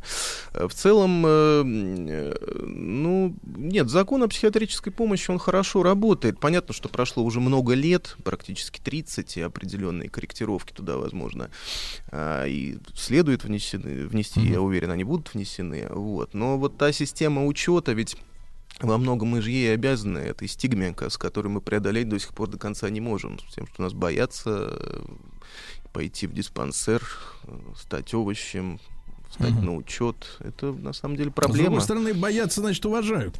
Сергей Александрович, ну и вот за эти тридцать лет, как вам кажется, вот с того советского времени, да, по сегодняшний момент, вот за эти тридцать лет изменилась картина психозов, заболеваний, количественный какой-то фактор? Ну, нет, в целом-то у нас ситуация достаточно благополучная по стране, то есть заболеваемость, ну и в частности тяжелые патологии, эндогенная шизофрения, она потихоньку падает. Вот, mm-hmm. это все-таки связано с тем, что и качество жизни за последние там пару десятилетий, да, и уровень жизни возрос. Вот, потому что это факторы, сопряженные с социально-экономическим положением. Известно, что в странах с плохой экономикой, в бедных странах, там заболеваемость выше, mm-hmm. и болезненность выше, чем, собственно говоря, там, где все благополучно. Вот. А, а если говорить не о шизофрении, а о других, а об общем количестве, вот как-то неизменным этот процент остается, там порядка процента, как вы говорите. Ну да, как я уже говорил, процент этот, он во многом зависит от диагностики. То есть вот когда мы сможем э, манифестировать, ну там условно... Всех.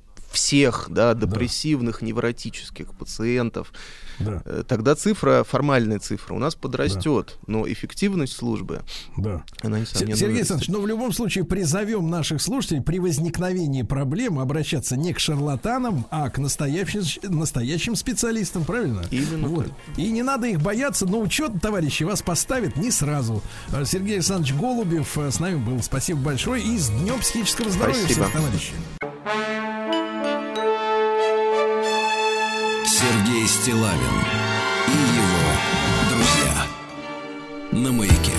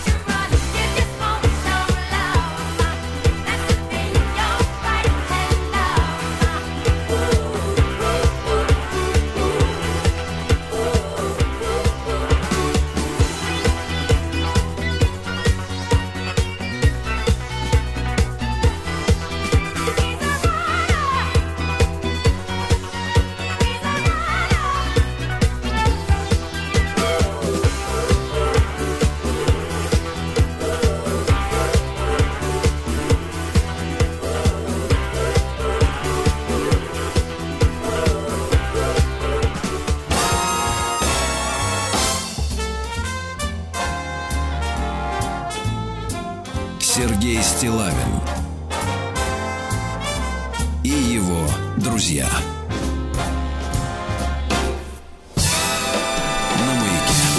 Товарищи, вчера у нас был э, день важный, день работников сельского хозяйства и перерабатывающей промышленности. Я лично от себя, уважаемых наших сельчан, которые э, действительно обеспечивают э, очень важное дело, обеспечивают нашу продовольственную безопасность, да, когда мы уверены, что еды хватит на всех жителей страны, что бы ни делал супостат, правильно, Владислав Саныч? Точно, вот. Конечно. И э, это очень тяжело. Тяжелый труд, очень тяжелый, очень почетный. Вот, несмотря на э, какие-то такие анекдоты, э, иронию у некоторых, но тем не менее взрослые люди понимают, что этот труд невероятно важен. И э, очень здорово, что за последние годы, начиная с четырнадцатого, наверное, я э, такую точку отсчета э, сегодня назову, действительно имеется рост э, во, очень во многих областях сельского хозяйства, в том числе виноделие, например, и виноградарство, да. Это, можно сказать, э, э, ценители могут это, в этом убедиться сами. Далеко ходить не надо, магазины повсюду. Вот. И мы сегодня, поздравляя работников сельского хозяйства и перерабатывающей промышленности, хотим поговорить о том, что действительно изменилось в этой отрасли, что еще надо сделать. Леонид Иванович Холод, э, доктор экономических наук, профессор, в прошлом заместитель министра сельского хозяйства России. Леонид Иванович, доброе утро. Да. Доброе утро, здравствуйте. Да. Леонид Иванович, позвольте в вашем лице еще раз поздравить и передать привет всем, кто причастен к этой отрасли. И заодно задам вопрос, а к- какого количества наших граждан вот этот праздник касается? Сколько у нас вот и работников сельского хозяйства, и перерабатывающей промышленности, на ваш взгляд? Примерно. Ну, во-первых, во-первых, я присоединяюсь к вашим поздравлениям. Поздравляю всех своих коллег, бывших и настоящих, с этим великолепным праздником. Праздник профессиональный, касается многих-многих миллионов граждан. Доля в количестве занятых в стране агропромышленного комплекса, а вернее только сельского хозяйства, порядка девяти-десяти процентов. Значит, это где-то семь-восемь миллионов человек. Если взять людей, которые живут в сельской местности, зависит от села, зависит от земли, вместе с семьями, там, и сельских учителей, и соцработников, то это более двадцати миллионов человек. Если прибавить к этому еще работников пищевой и перерабатывающей промышленности, то, наверное, это получится самая э, такая работа занятая отрасль народного хозяйства. Mm-hmm. Это э, где-то по тридцать миллионов человек. Mm-hmm. Леонид Иванович, вы упомянули вот как раз работников перерабатывающей промышленности, они тоже в этом празднике, о них идет речь, да? Некоторое время назад, недели две назад, прошла новость, но я знаю не понаслышке, насколько можно журналистам современным доверять, честно говоря, с, с отрицательной коннотацией произношу слово доверие в этом смысле, но писали, значит, в СМИ, причем на официальных порталах новостных, о том, что у нас по-прежнему якобы, вот хочу это проверить, якобы большие потери в, так сказать, в хранении урожая. Для меня это было, честно говоря, очень удивительно слышать. Там называлась цифра чуть ли не двадцать пять процентов потерь. Якобы они сейчас у нас есть, эти потери,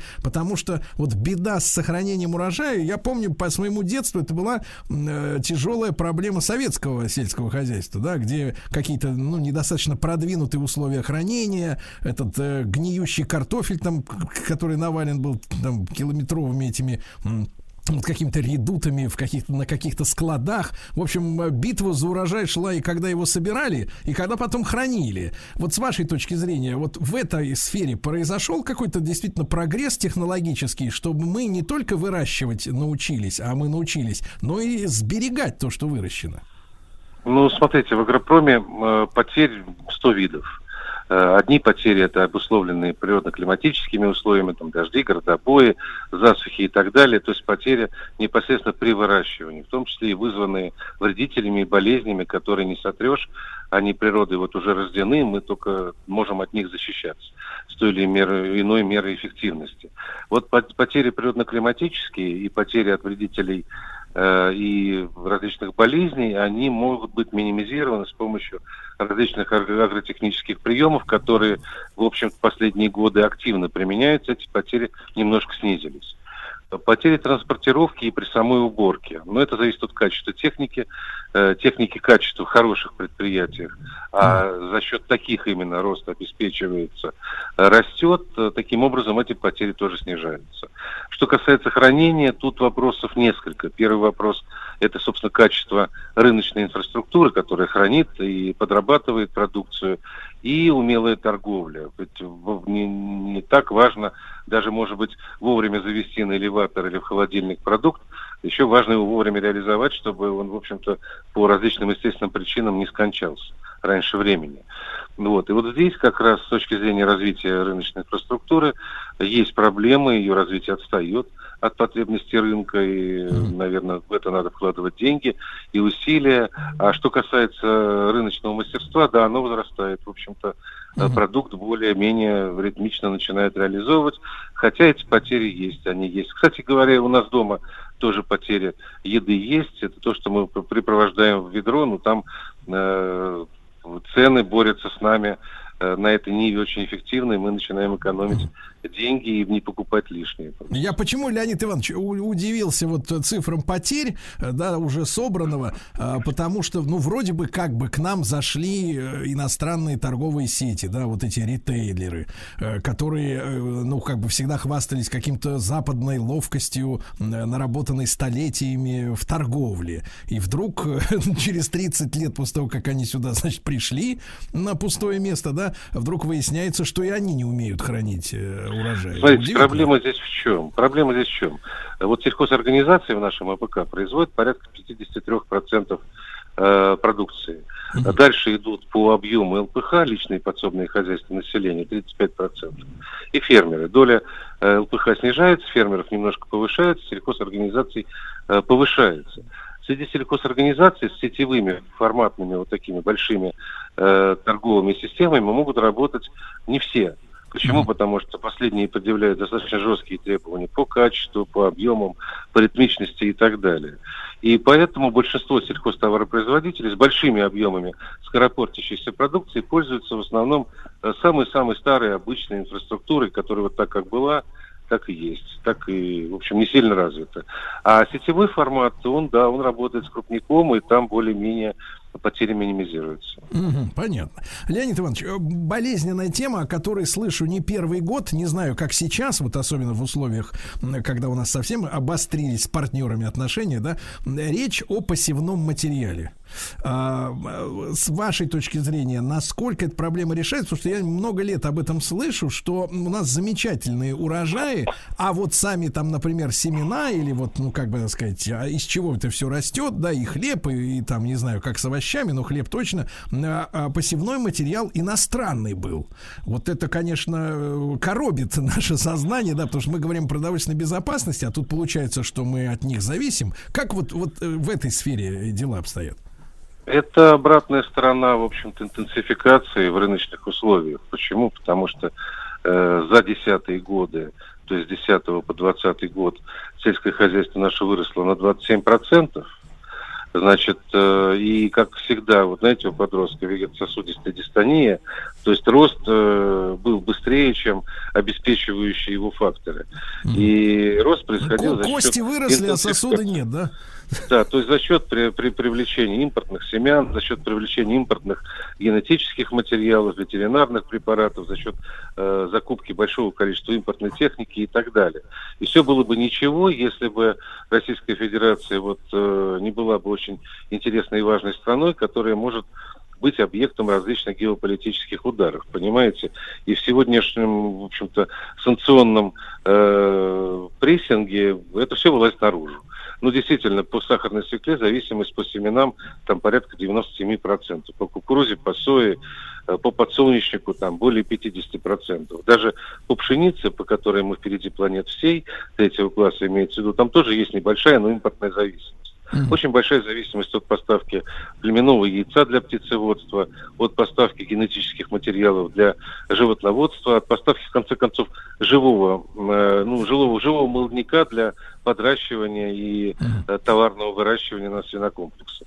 и так далее. Леонид Иванович, ну, а как бы, вот смотрите, смотрите, для обывателей это достаточно странная история. Вот если даже про бычков, про тех же, про коровок, да, вот, ну они же вроде растут, плодятся, так сказать, осеменители работают, не покладая как бы своих рук, да. А что же мы, почему не замкнуть цикл-то на, на себе? Зачем вот надо, за, зачем этот завоз-то нужен? Вот если с бытовой точки зрения можно объяснить. Проблема в чем? Вот при социализме существовала устроенная система. Были институты, э, достаточно фундаментальные, которые работали по... Селективные работы производили в растениеводстве, в животноводстве, выводили какую-то эталон породу или супер-супер элитный вариант сорта, да, нового, испытывали там и так далее. А потом существовали хозяйства, специальные репродукторы, э, которые дел... доводили это достижение селекционное до товарного уровня, то есть масштабировали. И в девяностые годы, в начале тысячных годов, в общем, это звено почило в ВОЗе. И на сегодняшний день есть научные исследования, где есть хорошие образцы, есть товарные хозяйства, где эти образцы требуются, но, к сожалению, просто нет того, кто мог бы из экспоната выставочного сделать товарный, товарный образец, который можно было просто купить. Это первый момент. Второй момент.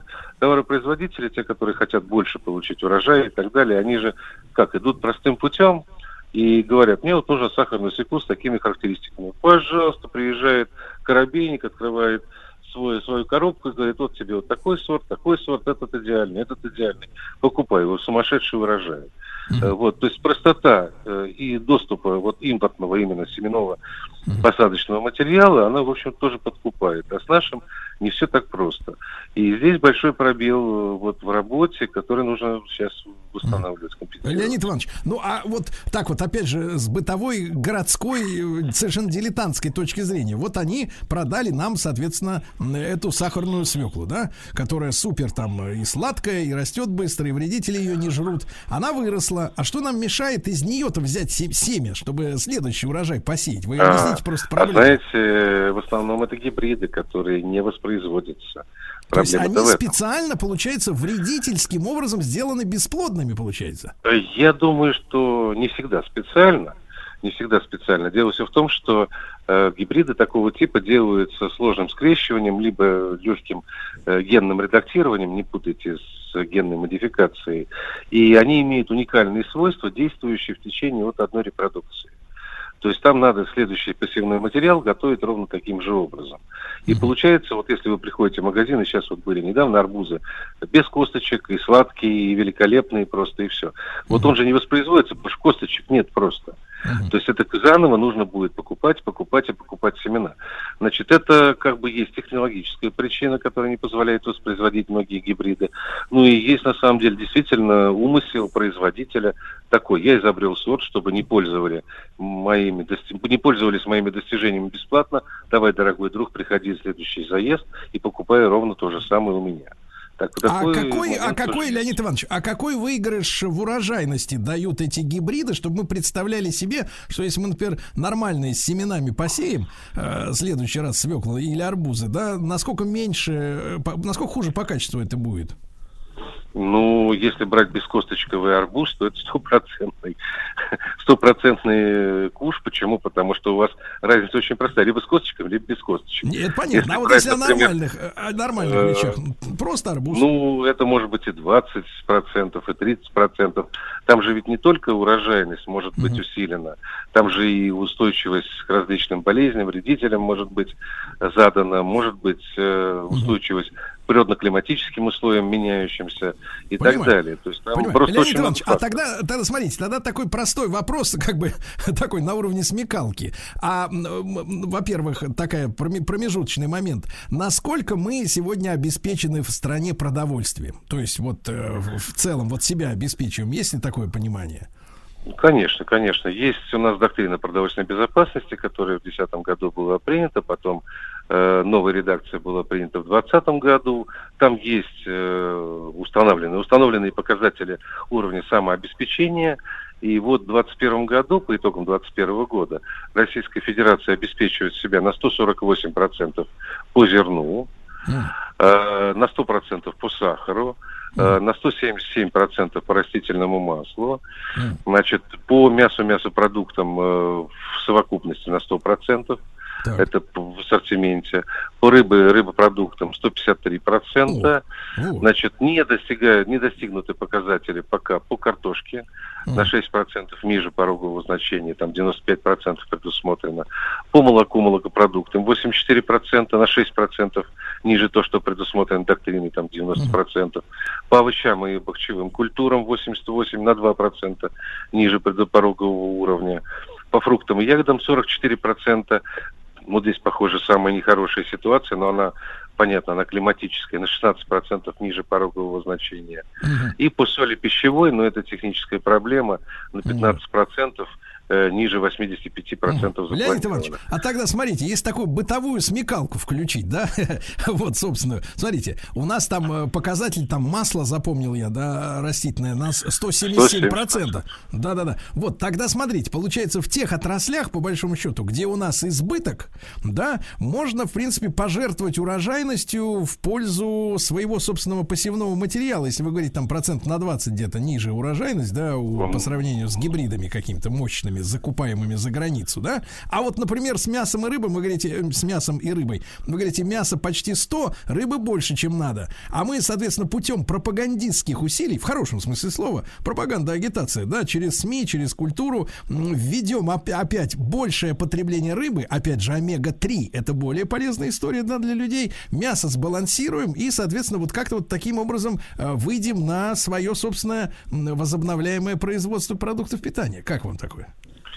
Это все замечательно, но Россия не авторизованная страна, то есть она не закрыта полностью, не опирается только на собственные ноги. Дело все в том, что нетрудно заметить, что там, где у нас значительное превышение порогового значения доктрины продбезопасности по самообеспеченности, там как раз формируется основной наш экспортный потенциал. Сельское хозяйство у нас рыночная отрасль, которая работает на условиях самофинансирования и гонится, естественно, как и все нормальные рыночные субъекты, за рентабельностью. Так вот, экспорт – это то, что составляет значительную часть доходов. И Российская Федерация, на самом деле, до последнего момента и сейчас очень даже была горда, и аграрии, и политики, с тем, что тем, что мы занимаем подобающее, хотя, мне кажется, очень маленькое и скромное место на мировом рынке продовольствия. Вот на сегодняшний день мы по итогам две тысячи двадцать первого года заняли восемнадцатую позицию с двумя процентами международной продовольственной торговли. Это очень хороший показатель, но учитывая то, что Российская Федерация имеет самый большой агропроизводственный потенциал в мире, этот показатель просто обязан быть больше, и он увеличивается. У нас объем экспорта на сегодняшний день тридцать семь миллиардов долларов по итогу две тысячи двадцать первого года. Так. Значит, по итогам вот этого года с хорошим урожаем, очень хорошим урожаем в растениеводстве он может быть повышен там миллиардов до сорока пяти, до пятидесяти. И на сегодняшний день, если мы имеем первое место, с две тысячи шестнадцатого года первый раз мы его заняли, и потом, соответственно, двадцатый, двадцать первый, первое место по поставкам на мировой рынок пшеницы мягкой третьего класса, то мы можем э, другие суда, культуры еще включить. И это один из показателей эффективности работы вашего агропродовольственного комплекса, потому что он характеризует внешнюю конкурентоспособность. Поэтому снижать искусственно конкурентоспособность за счет, э, вот, вынь да положь, отказа от импортных семян я бы не стал бы. Наоборот, нужно тогда развивать собственное семяпроизводство и производство генетических материалов для животноводства, потому что там ровно такая же проблема. Uh-huh. Вот. И постепенненько, постепенненько замещать импортные генетические, посадочные и посевные материалы, но при этом не снижать конкурентоспособность, потому что наше, наше участие в мировом разделении труда по АПК очень важно. У нас экспорт продовольствия больше э, приносит сейчас денег, чем до последнего времени приносил экспорт вооружений. О, вот как. Леонид Иванович, ну, вам огромное спасибо за участие в нашей сегодняшней программе. Мы еще раз спасибо. Со вчерашним праздником вас и всех работников сельского хозяйства, перерабатывающей промышленности поздравляем. Проблемы видим. Да, надеемся, что они будут решены. Леонид Иванович Холод, доктор экономических наук, профессор, в прошлом заместитель министра сельского хозяйства Российской Федерации, с нами был на связи. Еще раз, товарищи селяне, с праздником. Специальный проект «Наука. Новые горизонты» на радио «Маяк». В рамках проекта «Ледокол знаний» Homo Science Project. Эх, дорогие товарищи, как жаль, что вам, Владик, не шестнадцать лет. Ну или хотя бы двенадцать. Как жаль, что вам не семнадцать. семнадцать уже пролетаем, все. Добрый день, дорогие товарищи. Да, уже прошла целая неделя нашего специального проекта «Ледокол знаний Homo Science Project» при поддержке Госкорпорации Росатом. И мы продолжаем. Я напомню наши правила. Если у вас есть дети в возрасте, вот как раз о чем мы говорим, от двенадцати до шестнадцати лет, и они мечтают отправиться на атомном ледоколе покорять Северный полюс, расскажите им о нашем проекте. Вот, расскажите. Для того, чтобы принять участие, нашим юным друзьям нужно написать творческую работу, размышления на тему науки будущего. Задача совсем непростая. Надо подумать, как будет развиваться наука, технологии мирного атома. Ребятам нужно написать рассказ на тему, куда должна двигаться наука, какое научное открытие нужно совершить в ближайшем будущем. Поставить перед учеными задачу, понимаете? Фактически. Можно выбрать одну из следующих шести тем, и, что важно, в этих, во всех сферах, в шести, работают предприятия Госкорпорации Росатом. Первая тема — атомная наука. Какие открытия ждут атомщиков в ближайшем будущем? Либо можно пофантазировать на тему города будущего. А какие атомные технологии там будут использоваться? Покорение космоса. Как атом поможет человеку выйти за пределы Земли и там расплодиться, а? Как вы, как вам такое, да? Неплохо. Матери- материалы будущего. Какими будут материалы, соответственно, да? Чудеса медицины, на что будет способна медицина будущего. И, наконец, век цифры. Как цифровые технологии помогут человечеству в ближайшем будущем. Важно, друзья мои, не забыть раскрыть, что же происходит в этой области сейчас. Обозначить вектор, направление, горизонты развития и будущее открытие. И какие результаты это должно принести. Подробнее об этих темах можно прочесть в нашей группе ВКонтакте «Радио Маяк». Ну, а рассказ должен быть, конечно же, оригинальным, не списывать. Объем работы не менее полутора тысяч, не более четырех тысяч знаков. Обязательно нужно упомянуть такие понятия, как атомная энергия, наука, открытие. Ну, и выложить свою работу в социальной сети ВКонтакте с одним или всеми тремя хэштегами, то есть пометками «Маяк. Человек знаний», «Маяк. Наука. Новые горизонты», наконец, «Маяк. Ледокол знаний». Ну а сейчас, Владислав Саныч, мы продолжаем наш лекторий. Лектор, лично я. На прошлой неделе мы успели поговорить о том, чем занимается Росатом, о ядерном топливном цикле. Помните, как вас вот это завело? Да, меня аж это тряхануло. Да, и, да, и топливе, и об атомных станциях малой мощности. Фантастическая история. Э, товарищи, так вот, сегодня у нас очень важная тема. Мы поговорим про главную морскую арктическую артерию нашей страны — Северный морской путь. Севморпуть. Знаете такое, да, сокращение? Mm-hmm. Северный морской путь — это ведь кратчайший путь из Европы в Азию. Судоходная магистраль проходит вдоль арктических берегов России по морям Северного Ледовитого океана. Севморпуть объединяет в общую транспортную сеть речные артерии, пролегающие на семьдесят процентов территории России. Протяженность Северного морского пути от Карских ворот до бухты Провидения пять тысяч шестьсот километров. Можете себе представить? пять тысяч шестьсот. Севморпуть гораздо короче другого водного пути из Европы в Азию. Вот сравните. А значит, и дешевле. Конечно, конечно, и быстрее. Египетского, например, Су- Суэцкого канала. Например, расстояние от голландского Роттердама до портов Азии через Суэцкий канал так. семнадцать с половиной тысяч километров. Представляете? Угу. Это тридцать три дня пути. А через Северный морской путь двенадцать тысяч двести. Это двадцать три дня. На десять дней меньше. Представляешь? Угу. К тому же Суэцкий канал — один из самых загруженных в мире артерий, имеет ограничения по габаритам судов. Сегодня же в арктической зоне добывают, смотрите, более восемьдесят процентов от общероссийской добычи газа, семнадцать процентов нефти. Тут сосредоточено четверть наших запасов нефти и газового конденсата и более семьдесят процентов газа. И, кстати, Росатом наделен функцией единого инфраструктурного оператора Северного морского пути, то есть под одной командой все. Он отвечает за развитие всей инфраструктуры Северного морского пути. А когда есть хозяин, тогда дело спорится, да? Владимир? Uh-huh. Арктика, друзья мои, это уникальная первозданная природа. Многие виды здешних животных находятся только в этом регионе. Например, нарвал. Это не глагол. Не нарвал цветов, а как животное, да? Да, нар... животное нарвал. Там морское млекопитающее с огромным закрученным бивнем. Я бы вам рекомендовал посмотреть, как эта штука выглядит. Или знаменитый хозяин Арктики белый медведь. А еще тут живут моржи, тюлени, нерпы, киты, полярные гагары, арктические совы. Только пингвинов нету. Вот, да. А они чуть скуш... южнее. Скучно без них, конечно, медведикам. А атомные ледоколы помогают сохранить хрупкую арктическую природу. В отличие от дизельных судов, атомные ледоколы не выбрасывают загрязняющие вещества ни в воздух, ни в акваторию. Пар крутит турбины, которые, в свою очередь, крутят генераторы, которые вырабатывают электричество. Так что единственный след от атомохода — это пар. Ясно? И главная особенность в Севморпути – это льды. Поэтому навигация, особенно в восточной части, большую часть года без ледоколов затруднительна, может быть, даже и невозможно. Для их преодоления требуется большая мощность и автономность, возможность долгое время обходиться без дозаправки. Такие качества как раз судам дает атомная энергия.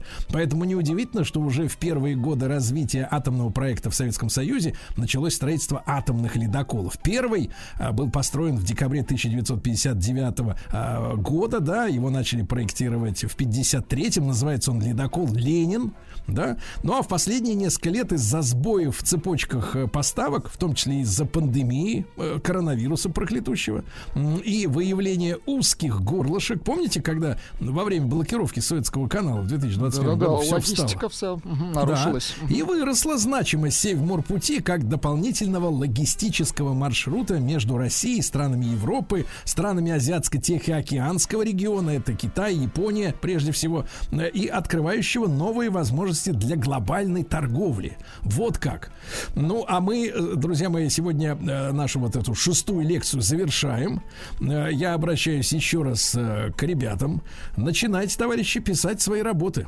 Тянуть не рекомендую, правильно, Владик? Угу. Прокрастинация не для нас. Уже прошла целая неделя. Я уверен, что многие работы уже написаны и размещаются. И времени у вас, дорогие товарищи, наши юные друзья, остается все меньше и меньше. Наш просветительский проект продлится до двадцать восьмого октября.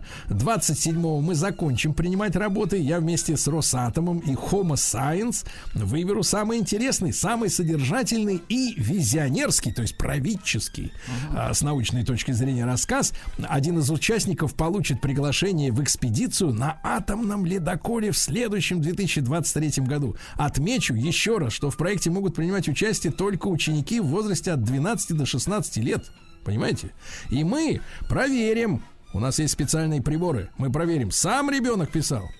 Или, или ему, например, помогали. Или ему профессура какая-нибудь помогла. Правильно? Все проверим. Что нужно сделать, товарищи дети? Написать творческую работу, размышления на тему науки будущего.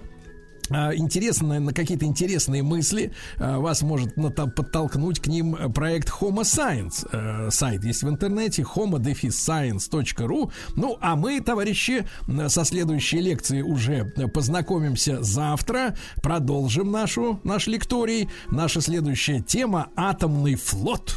Единственный и неповторимый. Ясно? Ясно. Всем писать. Сергей Стиллавин и его друзья. Вот, ну, друзья мои, этот день связан с музыкой, конечно же, очень сильно, как и любой практически. Не припомню такого дня, чтобы не родились э, музыканты. Не один музыкант, да. Да, но сегодня вот еще и такая печальная дата. В две тысячи одиннадцатом году, одиннадцать лет назад, не стало Александра Лермана. Uh-huh. Вот это, ну, давайте скажем честно, выдающийся вокалист советского времени, это конец шестидесятых, семидесятые годы, да, музыка, которая, ну вот, ну, наверное, расцвет официальной советской музыки такой вот, да. В самом хорошем смысле этого слова, да. Да-да-да. Инструментальный. Вот. Ну, какие вокальный. Команды? Давайте команды вспомним. Веселые скоморохи, ребята. Да? Скоморохи, да, он начинал с Александром Градским в Скоморохах, суперпрофессионалы, кстати. Потом его пригласили, пригласил Слободкин, веселые ребята. Ребята, потом Аракс, потом, к сожалению, вот он вместе, не вместе, но как-то в одно время с Севой Новгородцем покинул Советский Союз. Да, да, да. Да. Но вот много Севу-то да. бедного отшкурили по полной программе. Он копил-копил на квартиру да, да, в да, Лондоне, да. а в связи с пандемией кредит перестал выплачивать и выгнали из хаты, это, на которой человек горбатился. Сергей Валерьевич, не нет доверяй веры, англосаксам, абсолютно да, нет точно. Веры. Не доверяй. Эх, сколько лет положил зря вот да, на это да, дело. Да. Ну ладно, вернемся. Давайте послушаем. Александр Лерман, конечно, выдающийся вокал. Это веселые ребята. По чуть-чуть буквально. Холодная осень, и ничто не может помочь. Гонит ветер листвяную осыпь на Варшаву. Актуальность-то осталась. Ну да, да, музыка, когда наконец перестали стесняться громко записывать барабаны и бас-гитары. Да, да, да, да, да. Да, так, еще давайте. А, у нас же есть любопытная информация про фильм «Афоня». Там звучит да. э, песня «Мемуары» в исполнении «Аракс». Но не только эта песня там участвует, но и сам э, певец э, в маленьком эпизоде на танцплощадке, как раз вот где идет э, с Афоней вот, э, он вот пытается... это. Да, да, да. Скажем так, завязка отношений. Вот там на да, сцене да. непосредственно Лерман его изображает. Это себя. Энергичный танец. Да, да, точно. В доме лета пишу я, однажды каску я нашел. Ну, эту песню мы прекрасно знаем. Давайте вот ш- еще одну шикарнейший трек от э- Аракса. «Шумят дожди». Дожди, весенние дожди, волнует всех, каков прогноз погоды, какие повороты нас ждут впереди, каприз природы и ее щедроты. Шумят дожди, весенние дожди, сырой апрель стоит по пояс в луже. Сошли снега, пройдут и дожди, подожди, забродит мои во хмелю, закружит, размыт дождями даже горизонт, не предсказать, когда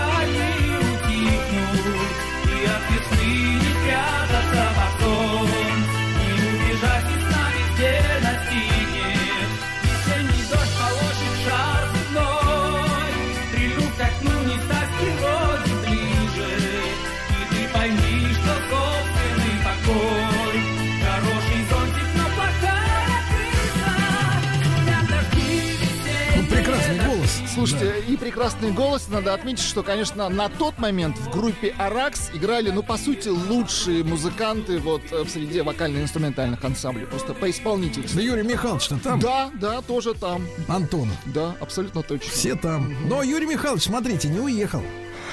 Остался с котами зимовать. Очень видите? Хорошо, очень. Вот такой вот сегодня день. Вот одиннадцать лет нет с нами Александра Анатольевича Лермана.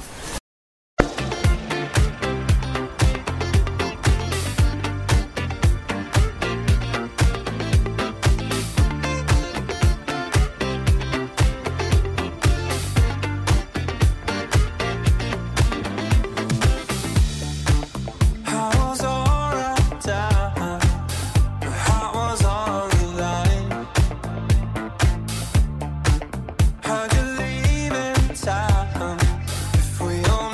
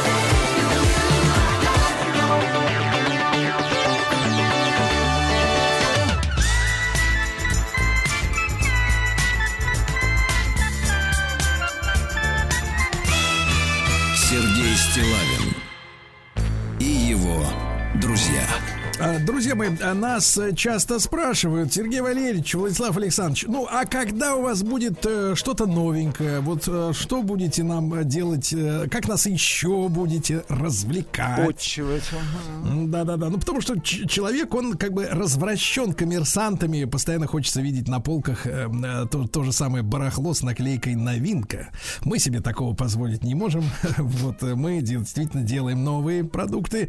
И сегодня у нас стартует очередной проект. Он называется «Торжественный момент».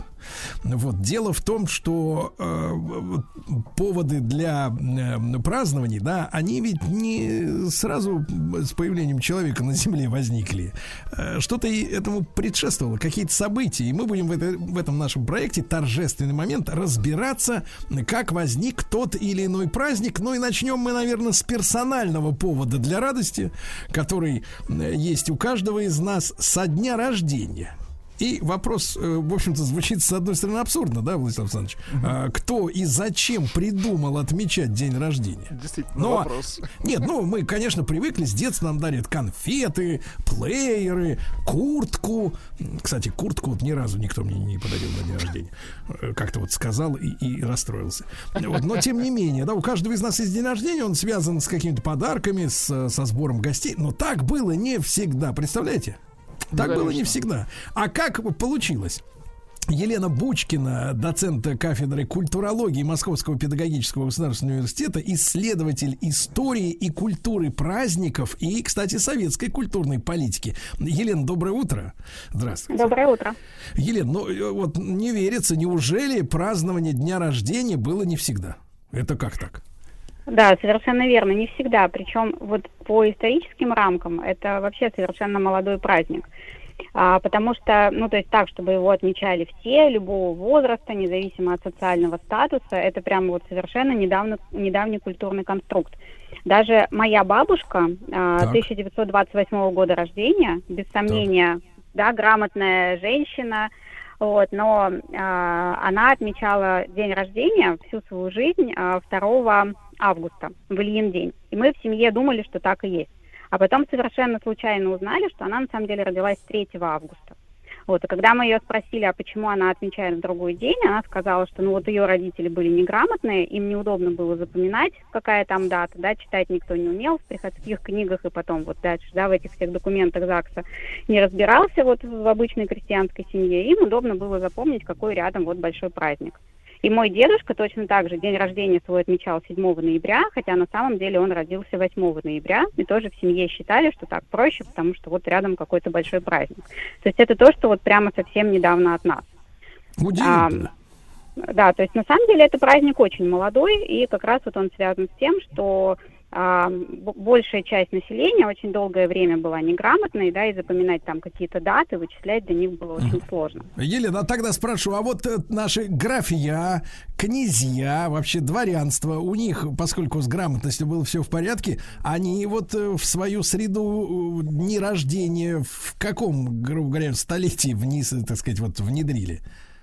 Но интересно, что они день рождения тоже не отмечали. Они отмечали именины. И мы можем вспомнить из разных литературных произведений, да, там именины Татьяны и так далее, а, например, да, из Евгения Онегина. Но ведь именины – это не день рождения. Именины – это день ангела. То есть это день памяти того святого, имя которого дали христианину при крещении. Так. И на самом деле день ангела вот совершенно не обязательно совпадал с днем рождения. Они могли отличаться.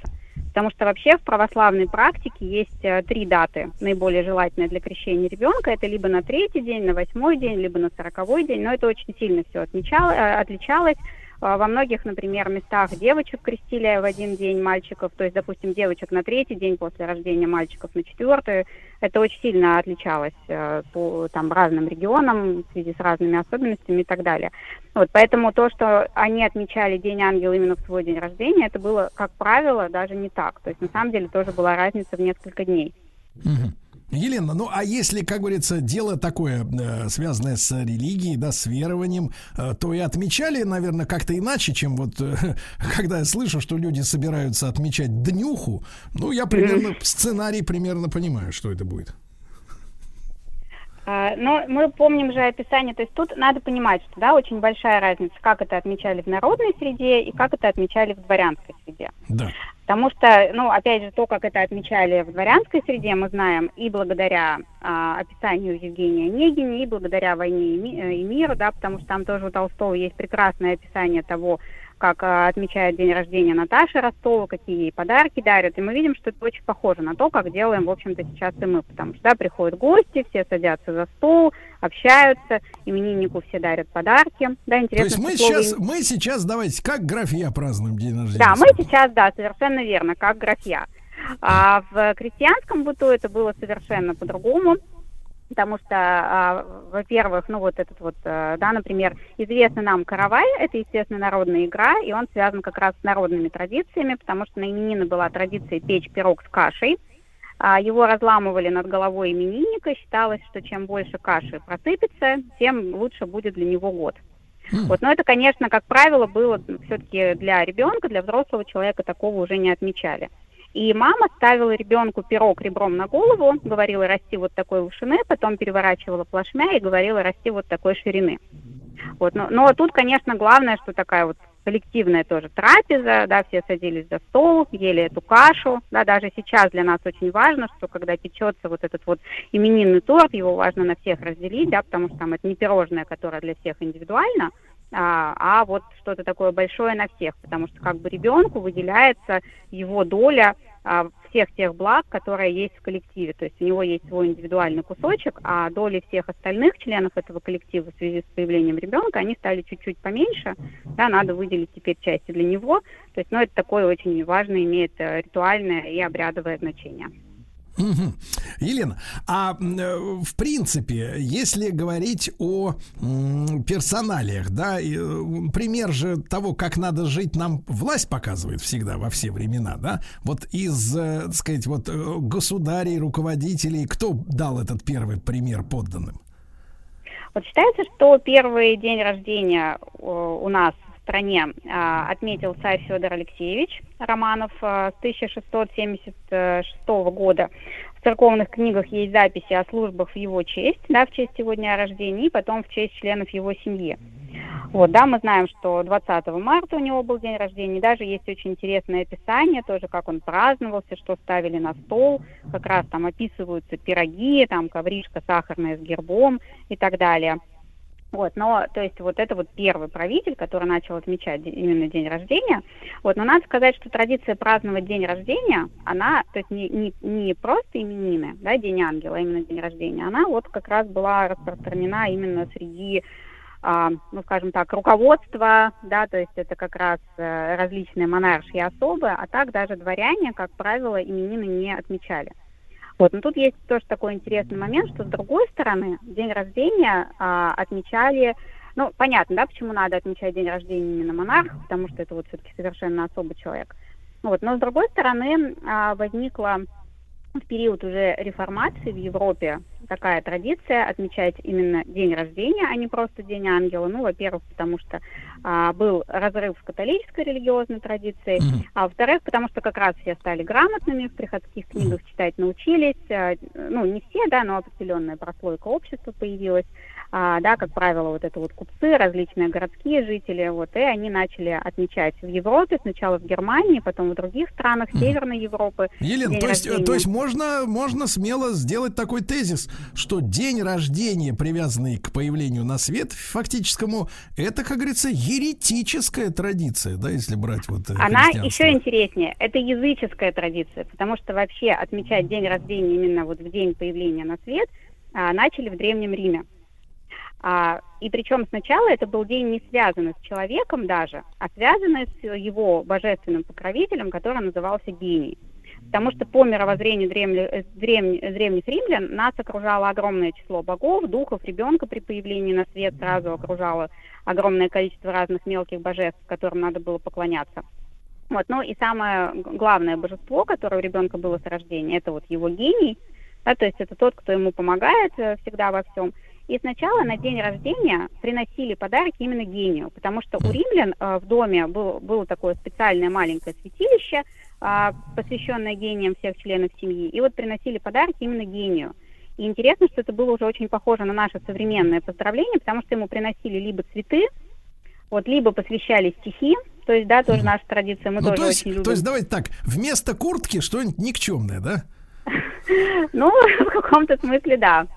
Вот, но, то есть, из, из того, что более-менее интересно, кроме цветов и стихов, как правило, были так называемые возлияния, то есть на изображение этого гения выливали какое-то количество вина, там, как правило, третью часть вина, и произносили тост в честь гения.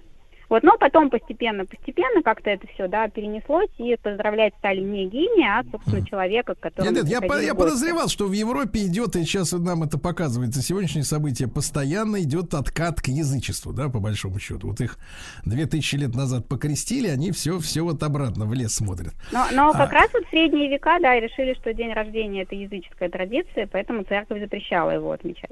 Угу.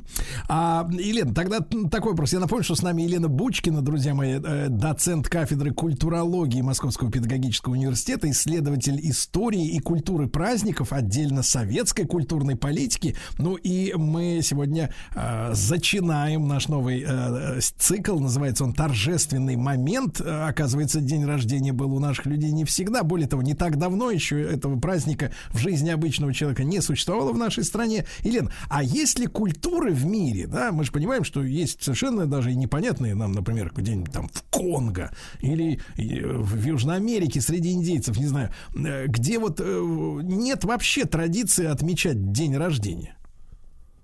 Да, такие культуры есть. Самое интересное, что это вот, например, восточная культура из достаточно близких к нам. А, то есть там люди, естественно, считают свой возраст, они понимают, что в какой-то момент они на один год взрослеют. Но интересно, что это же такие коллективистские культуры, да, день рождения — это очень все-таки такой индивидуалистический праздник, да, правильно вы сказали, что это такая именно западноевропейская традиция. А восточная коллективистские культуры очень часто празднуют день рождения вот просто в один день для всех. Mm-hmm. Ну, например, есть а, вот у японцев такой общий день рождения, праздник, который называется Осюгацу, и считается, что в этот день все жители страны становятся на год старше. А это ж какого же числа-то получается у них, у всех сразу а, день ну, рождения? А, его надо считать по лунному календарю, точно а, сейчас вам не могу плавает, сказать, но да? и, и сейчас уже в современной Японии это не так актуально, но вот, например, в Южной Корее до сих пор сохраняется, да, потому что у японцев тоже эта заимствованная западная традиция празднования дня рождения, она тоже сейчас в широком ходу.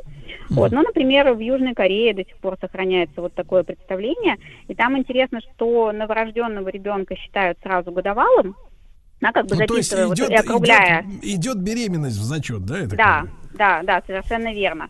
Вот, и с наступлением Нового года получается, что вот эти вот в кавычках годовалые малыши взрослеют еще на год. То есть, например, если ребенок родился тридцать первого декабря, через буквально несколько часов, первого января, ему уже два года, по вот их представлениям. Тоже очень mm-hmm. интересно. Ну, то есть, то есть, Елена, тут очень важная история.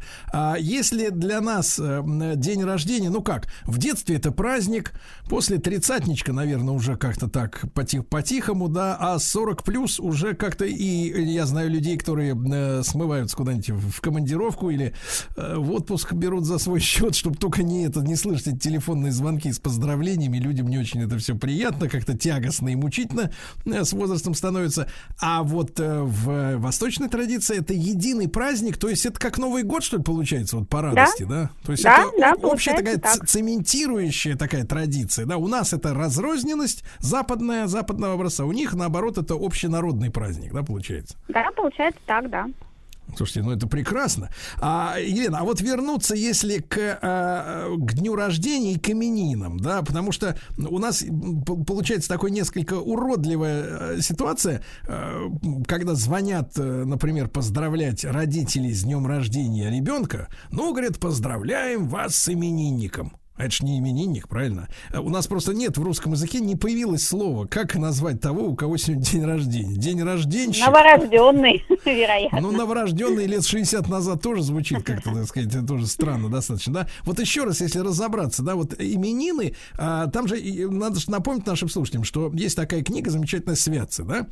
Да. Когда расписаны святые, родившиеся, и, собственно говоря, имя надо выбрать из святого, который родился или сегодня, или ближайшее, вот, да, рядом к этой дате. А, да, совершенно верно. Но я еще раз повторю, что там были разные традиции. То есть где-то было принято, например, крестить ребенка вообще на сороковой день. Угу. То есть получается, что его разница между днем рождения и именинами составляла сорок дней. Особенно часто это было связано с тем, что, например, ребеночек был болезненный, и ему нужно было тогда найти каких-нибудь вот особых крестных родителей, которые бы, да, там, самых здоровых, там, каких-нибудь вот самых богатых, чтобы, а, ну, так символически их успех распространился на ребенка. И пока там их искали, договаривались, определенное количество времени на это тратили. А иногда, наоборот, вот болезненного ребенка крестили прямо в тот же день, когда он родился. И это могла сделать даже, там, если поп был занят, могла сделать, например, повивальная бабка. Вот, если особенно маленькая какая-нибудь деревня, где папа нет, он не доедет. Поэтому это все очень сильно отличалось. Вот, и тем более, а, так как женских святых гораздо меньше, чем мужских, очень так. часто так получалось, что, например, девочка родилась, а вот в тот день, когда там, она родилась, или на третий день, когда положено крестить, нет женских святых, значит, еще дальше переносится. Вот, поэтому получалось, да, что день рождения и день вот этого небесного покровителя святого, они не были связаны календарно, mm. так как мы сейчас себе это представляем. То есть, в принципе, женских имен вариантов было меньше, да, если так вот на бытовой почве Да, переносить. Если мы откроем святцы, мы увидим, что действительно, как правило, на каждый день, то есть женских святых на многие дни просто нет, а мужских цветов на, кажд... на многие дни прям вот да, перед сутком. Да. Елена, и вы, как исследователь вот советской именно культурной политики, вот эта традиция, да, дней рождений, как она власти укреплялась, поддерживалась, ну, в разные эпохи, конечно, Советский Союз, он там в двадцатые годы и в восьмидесятые, это две разные страны, но тем не менее. Да, как раз, конечно, эта традиция укреплялась и поощрялась, как раз для того, чтобы бороться, вот как тогда говорили, с религиозными пережитками, потому что надо а. отмечать как раз не День Ангела, не Нина, а надо отмечать день рождения, потому что прекрасный светский праздник, а, тем более же появилось большое количество новых имен. Да. А, да, то есть ребенка было не обязательно теперь называть по святцам, можно было называть как угодно, и вот появились, да, вот эти вот там имена Нинель, да, Ленин, перевернутая, угу. Вот там знаменитая Лакшмивара, лагерь Шмидта в Арктике, и вот прочие такие экзотические варианты, там Октябрина, Капитолина. Ну, символично, символично, кстати, что сейчас тоже расплодилась вот невероятно вот эта фантазийная прослойка среди родителей, рожденных, сами, их родили уже там в девяностые, наверное, годы, вот эти дети девяностых, да, которые очень активно креативят, то есть создают вот эти новые имена, составные имена, причем самые такие иногда даже ужасные какие-то вещи, они в это все вплетают.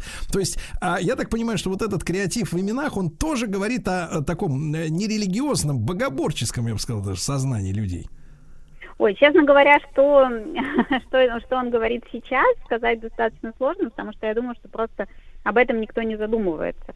Да, потому что вот сама идея того, что раньше имя ребенку можно было дать просто по святцам, а не все, что тебе в голову придет, да, она, я думаю, что сейчас для многих родителей она уже так, ну, выглядит довольно такой странной, довольно архаичной. Очень часто же называют либо в честь родственников, либо берут имя какого-нибудь литературного персонажа, который нравится, да, оно как раз может быть достаточно экзотическим. Да, но самое главное, что мы сегодня выяснили, дорогие товарищи, что, значит, день рождения был у человека, как сейчас, не всегда, да, что традиция единолично, как говорится, праздновать этот праздник, это западноевропейская и римская языческая традиция, да, вот, ну и огромное спасибо Елене Бучкиной, доценту кафедры культурологии Московского педагогического государственного университета, исследователю истории и культуры праздников, за старт нашего нового проекта. Спасибо большое.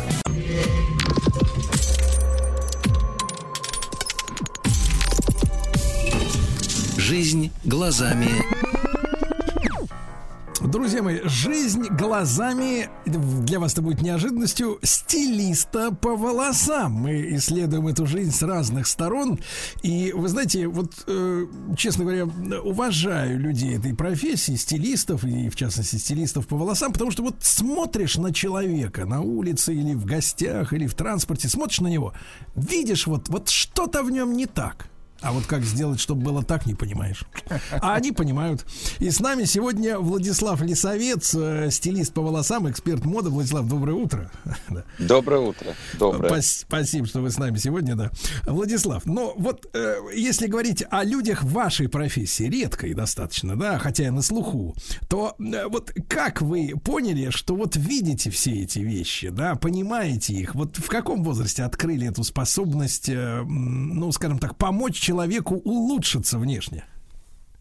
А, знаете, ну, мой случай, он, наверное, все-таки не совсем а, такой... А... популярный, потому что я очень рано понял, это было, наверное, лет шесть-семь, то есть начинал я с того, что я все время был рядом с творчеством, то помогал маме одеваться, то помогал брату наряжаться, то подбирал э, цветовую гамму, какой, допустим, какие карманы пришить на платье, которое мама шила, а дальше... Э, не буду скромничать, у меня была знакомая, которая работала в салоне, и я находился у нее на работе и видел, как это интересно, и решил попробовать, и, в общем-то, с этого все и началось. Парикмахеры всегда неплохо зарабатывали, особенно в советское время, и к ним всегда была полная запись, и им оставляли чаевые.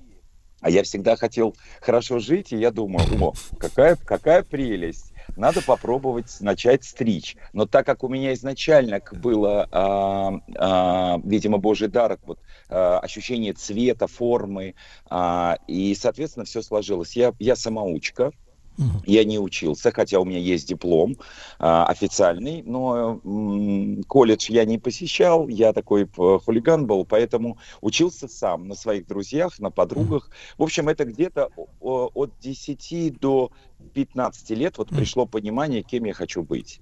Очень хорошая фраза. Всегда хотелось жить хорошо. Очень понимаю. Да, значит, да, да. А, Владислав, ну, вот такой что... момент, смотрите, а поскольку, поскольку вот вы говорите, вы самоучка, да, есть свои собственные внутренние ощущения, а вот бывает так, что м- промеж вас, э- стилистами, да, вот возникает, например, дискуссия относительно какого-то человека, плохо тот выглядит или хорошо, или есть некие общие критерии, в которых, э- которые позволяют разного, э- раз- разным экспертам вынести достаточно однозначное суждение относительно вот э, конкретного человека, его внешнего вида. Тут, э, уважаемый Сергей, э, есть еще один очень важный момент, с которым, в общем-то, с даром или с, э, с наполнением, с которым люди становятся известными э, исполнителями, радиоведущими, телеведущими, парикмахерами, стилистами и так далее. Харизма.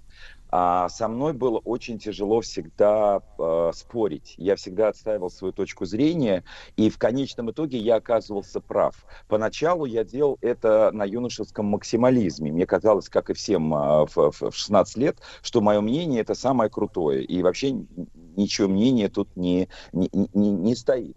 А позже, когда я понял, что результат действительно лучший и ко мне возвращаются, я стал это, я сделал это частью своей работы, то есть авторитет такой. И, соответственно, как я не стеснялся спорить даже с именитыми парикмахерами, а у меня всегда было на все свое мнение.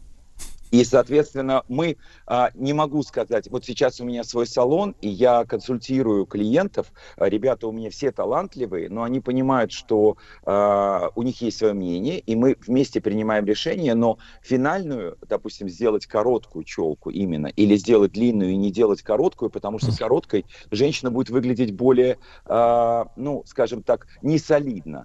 И, соответственно, вот это решение принимаю я, ребята э, прислушиваются и учатся. То есть это такой... М- То есть вы я диктатор, такой, что ли, получается? Ну, навер- отчасти да. Я, знаете, не боюсь никаких слов в свой адрес. Наверное, может быть, да. А, но в целом я просто, понимаете, у меня большой опыт. Все-таки мне уже пятьдесят лет, и я... тридцать пять лет в этой профессии. Я начал стричь где-то с четырнадцати лет.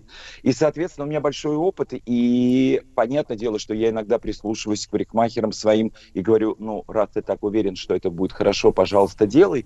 Но все равно это все... Ну, так, чтобы мы вот где-то встретились и обсуждали, и ругались с кем-то из коллег. Нет, mm-hmm. так, такого не бывает. Хотя наш брат, хочу вам сказать, очень амбициозный.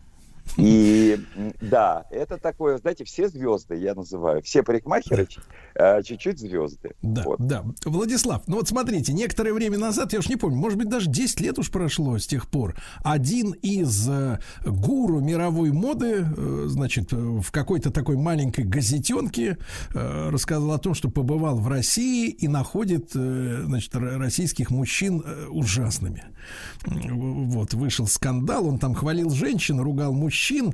Вот скажите, пожалуйста, а в плане именно состояния волос, да, на голове, причесок, мы, в общем-то, в принципе, отстаем от какого-то эталона или европейского, как говорится, эталона. Вот что, что у нас с головами происходит в, в народе?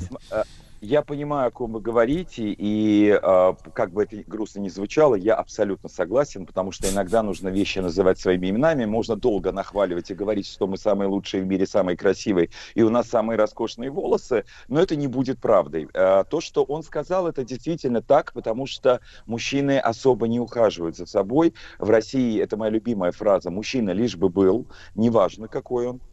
А, поэтому вот на этом все базируется еще с э, начала сороковых. Поэтому мужчины у нас э, не ухаживают за собой, они не следят за модой. Вообще Россия и мода, стиль, эстетика – это немножко вещи не совсем э, лежащие в одной коробке. У нас больше как выжить, как поесть, как накормить свою семью и как нарядиться. Но нарядиться – это не значит быть стильным. Соответственно, чисто вообще глобально в России это вообще проблема эстетики, вкуса. Э, хорошо, интересно одетых людей у нас очень мало, сейчас их становится больше, ну, потому что появилось больше одежды, больше социальных сетей, можно подсматривать. Но в целом мужчина в России, он э, еще и все время находится под осуждением. То есть любой, кто ухаживает за собой, он уже левый. Он неправый. Поэтому, боясь, мужчина критику боится больше, чем женщина. А кто, Владислав, а кто в семье блокирует создание хорошего женщина. вкуса? Женщина. Это очень, очень странно. А... Причем они же модницы, да, а при этом... Нет, муч... а... понимаете, в чем дело? Российская женщина всегда знает, что кому лучше. Она всегда решает за всех, кому в чем ходить. Она mm. решает, как одеваться мужу, детям, себе. Она... У нее нет авторитетов. То есть, а... когда ты вдруг...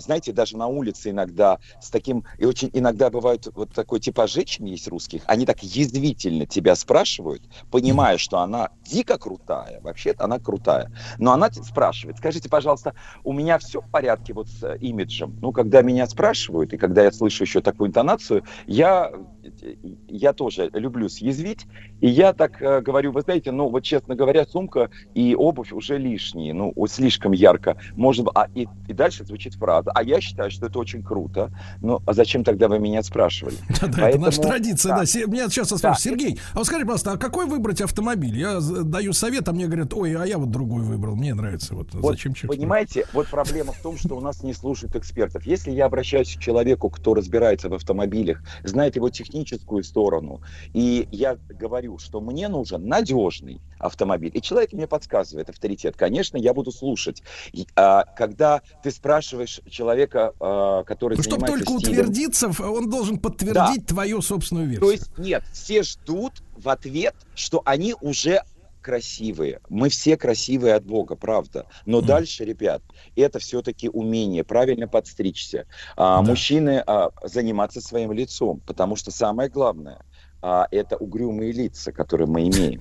На угрюмом лице никакая прическа, никакой леопардовый принт не будет смотреться красиво. Он будет смотреться очень агрессивно, потому что поведение человека, это очень важно. Соответственно, да. прическа это финальная, да. как бы, да. знаете, я вам скажу даже больше. Прическа вообще говорит об интеллекте человека.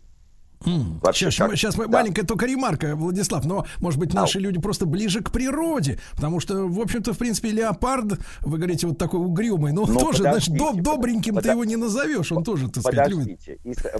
И... Подождите, Сергей, мы э, изначально, когда появились, там, я не знаю, две тысячи - три тысячи лет назад, мы не жили в заповеднике за, э, за забором, мы были свободными зверушками, и в какой-то момент... Э, произошел вот этот момент несвободы. И вот у людей это очень чувствуется. Они боятся быть собой. Они все время пытаются понравиться кому-то. То есть жизнь в социуме, она диктует свои правила. И, соответственно, что мы видим? Мода — это тоже отчасти... Э, ну, то есть появился тренд. И, конечно, его все подхватывают. Это тоже делает людей похожими. Вот здесь самое важное — взять тренды, посмотреть, что носят вокруг, и сделать это по-своему. Потому что прическа на сегодняшний день, если мы сейчас поедем, вот я езжу по регионам с мастер-классами, читаю лекции, рассказываю, пытаюсь как-то ну, помочь России все-таки да. чуть-чуть эстетики добавить, потому что есть желание у людей. Вот я в основном вижу прически да. десяти-пятнадцатилетней давности. Люди mm-hmm. остаются, при... подстригутся один раз удачно, и они в этом залипают. Да, да. Владислав, свои... Владислав э, да, да, много вопросов сразу да, в голове. Давай. Во-первых, очень важная мысль закреплю, что авторитетные, авторитарные, сильные женщины купируют творчество в плане своего внешнего вида у мужчин. Это очень важно, да. И вот вопрос. А прическа, опять же, это венец всего стиля, правильно? Невозможно, конечно, грубо говоря, соорудить конечно. на голове вот эту, грубо говоря, корону, если все остальное швах.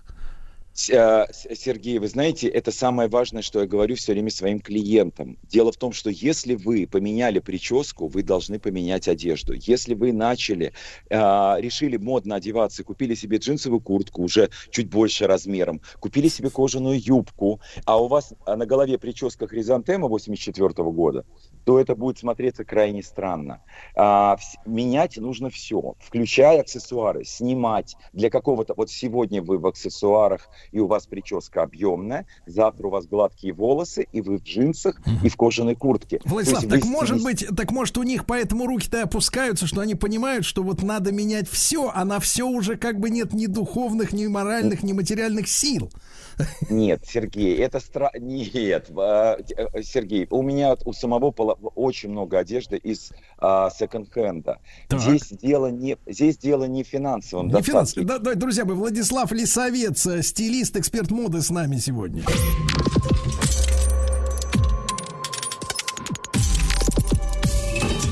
Жизнь глазами стилиста, друзья мои, по волосам. И не только. Владислав Лисовец, стилист по волосам, эксперт моды. К сожалению, выясняется, я сейчас не про материальную сторону дела, но все-таки выясняется, что, опять же, друзья мои, не получится волоски привести в порядок, да?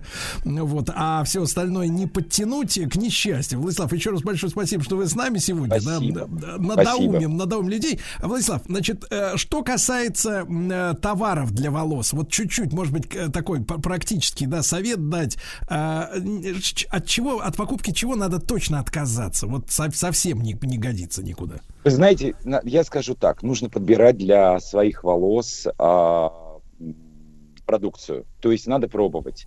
А, не, не существует м, рецепта вот хороший шампунь для всех. Вы знаете, а, допустим, у меня есть, простите, у меня есть любимые шампуни, и я не могу рекомендовать их всем своим клиентам. По одной простой причине. У кого-то тонкие волосы, у кого-то плотные, у кого-то они жирные, у кого-то сухие и так далее.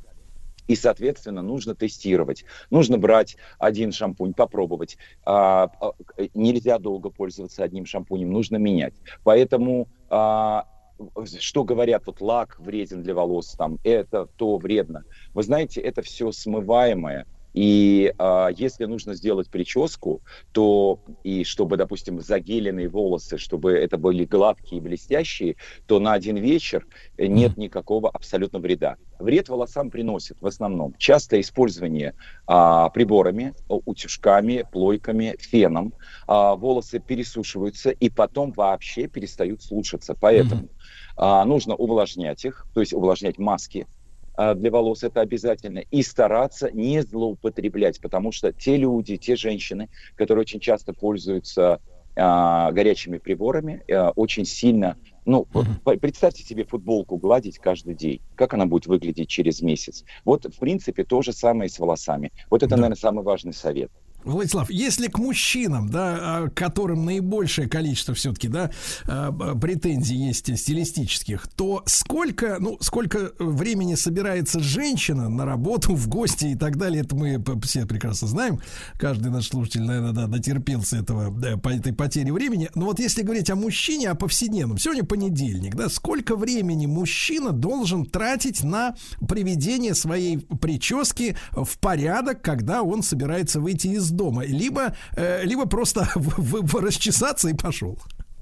Сергей, ну смотрите, ну как я могу рекомендовать вам чистить зубы не две минуты, а тридцать секунд? Ну то есть это все равно очень индивидуально, это зависит от всех. Дело в том, что в этот момент человек занимается собой. Это очень важный момент для определенных людей. Кто-то забивает на это, ему все равно, этим людям повезло, правда. И я всегда завидовал, а, потому что я ну, не, не то чтобы долго собираюсь, но мне нужно время все равно понять, в каком настроении, в чем я хочу пойти. Поэтому я не стал бы здесь говорить. Я бы, наверное, стал бы здесь говорить о том, чтобы мы уважали друг друга. И если ваша жена, вы можете ее поторапливать. Я, у меня подруга такая, с ней выйти невозможно. Она все время меняет то одежду, то плащ, то ей, может, а может быть, челку вправо, а может быть, влево. Это такой, ну, знаете, такой психотип. И нужно принимать их людей, потому что изменить это очень сложно. Человек закроется и будет вас обманывать, и будет недоволен собой. Поэтому знаю и таких мужчин. Просто принимайте. Вообще, на самом деле, человек должен выйти с хорошим настроением. Сколько ему для этого нужно времени? Если сегодня тридцать минут, то нужно создать такие условия, может быть, говорить больше комплиментов своему мужчине, своей женщине, чтобы она сократила время. И тогда она будет понимать, ведь здесь недолюбленность в детстве, здесь неуверенность, она э, или он боится общества выйти и показаться не модным, не стильным, не ухоженным. Э, я вот, видите, моя, моя профессия привела меня к тому, что я теперь еще и занимаюсь психологией, поэтому это, правда, очень важные моменты. Поэтому ни в коем случае, когда человек приводит себя в порядок, нельзя забегать в ванну и говорить, ну идешь ты или нет, потому что человек может выйти...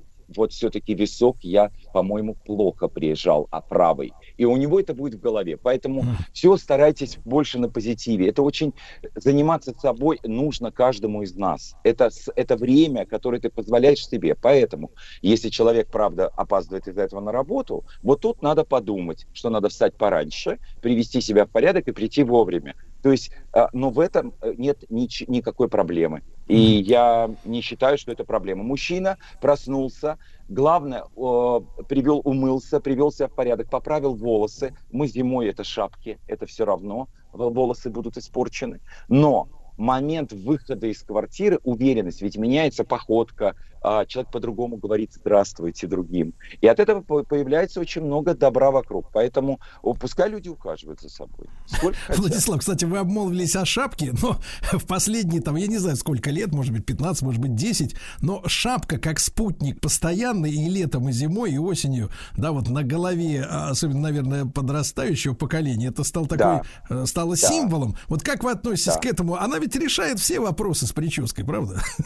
Она, во-первых, решает все вопросы с прической, она так же, как и оптика, как аксессуары, очень а, дополняет образ. Вот поверьте мне, просто женщина или мужчина, вот, вот сейчас такие образы унисекс, а, джинсы прямые, а, а, туфли, сейчас очень модно туфли, ботинки, кроссовки у нас уходят на второй план, плащ черный, водолазка зеленая. И вот этот образ, он очень классический. Как только вы добавите бейсболку, он становится уже модным. А это значит что? Что с утра вам не обязательно мыть голову, вам не, не нужно тратить время на укладку. Это очень э, круто, крутые помощники нам для того, чтобы делать свой образ интересней и э, меньше тратить времени на э, вот, э, помывку и укладку головы. Поэтому я очень хорошо к этому отношусь. Мне очень нравятся головные уборы, береты. Сейчас все в абсолютном в моде. И береты, и шляпы, и а, вот эти вот черные шапочки. Но когда эта черная шапочка с черным обычным пуховиком, с черными брюками и с черными какими-то кроссовками, это получается очень угрюмо. А если у вас шапка как аксессуар для того, чтобы убрать объем, потому что иногда... достаточно убрать объем с волос, и образ становится острым.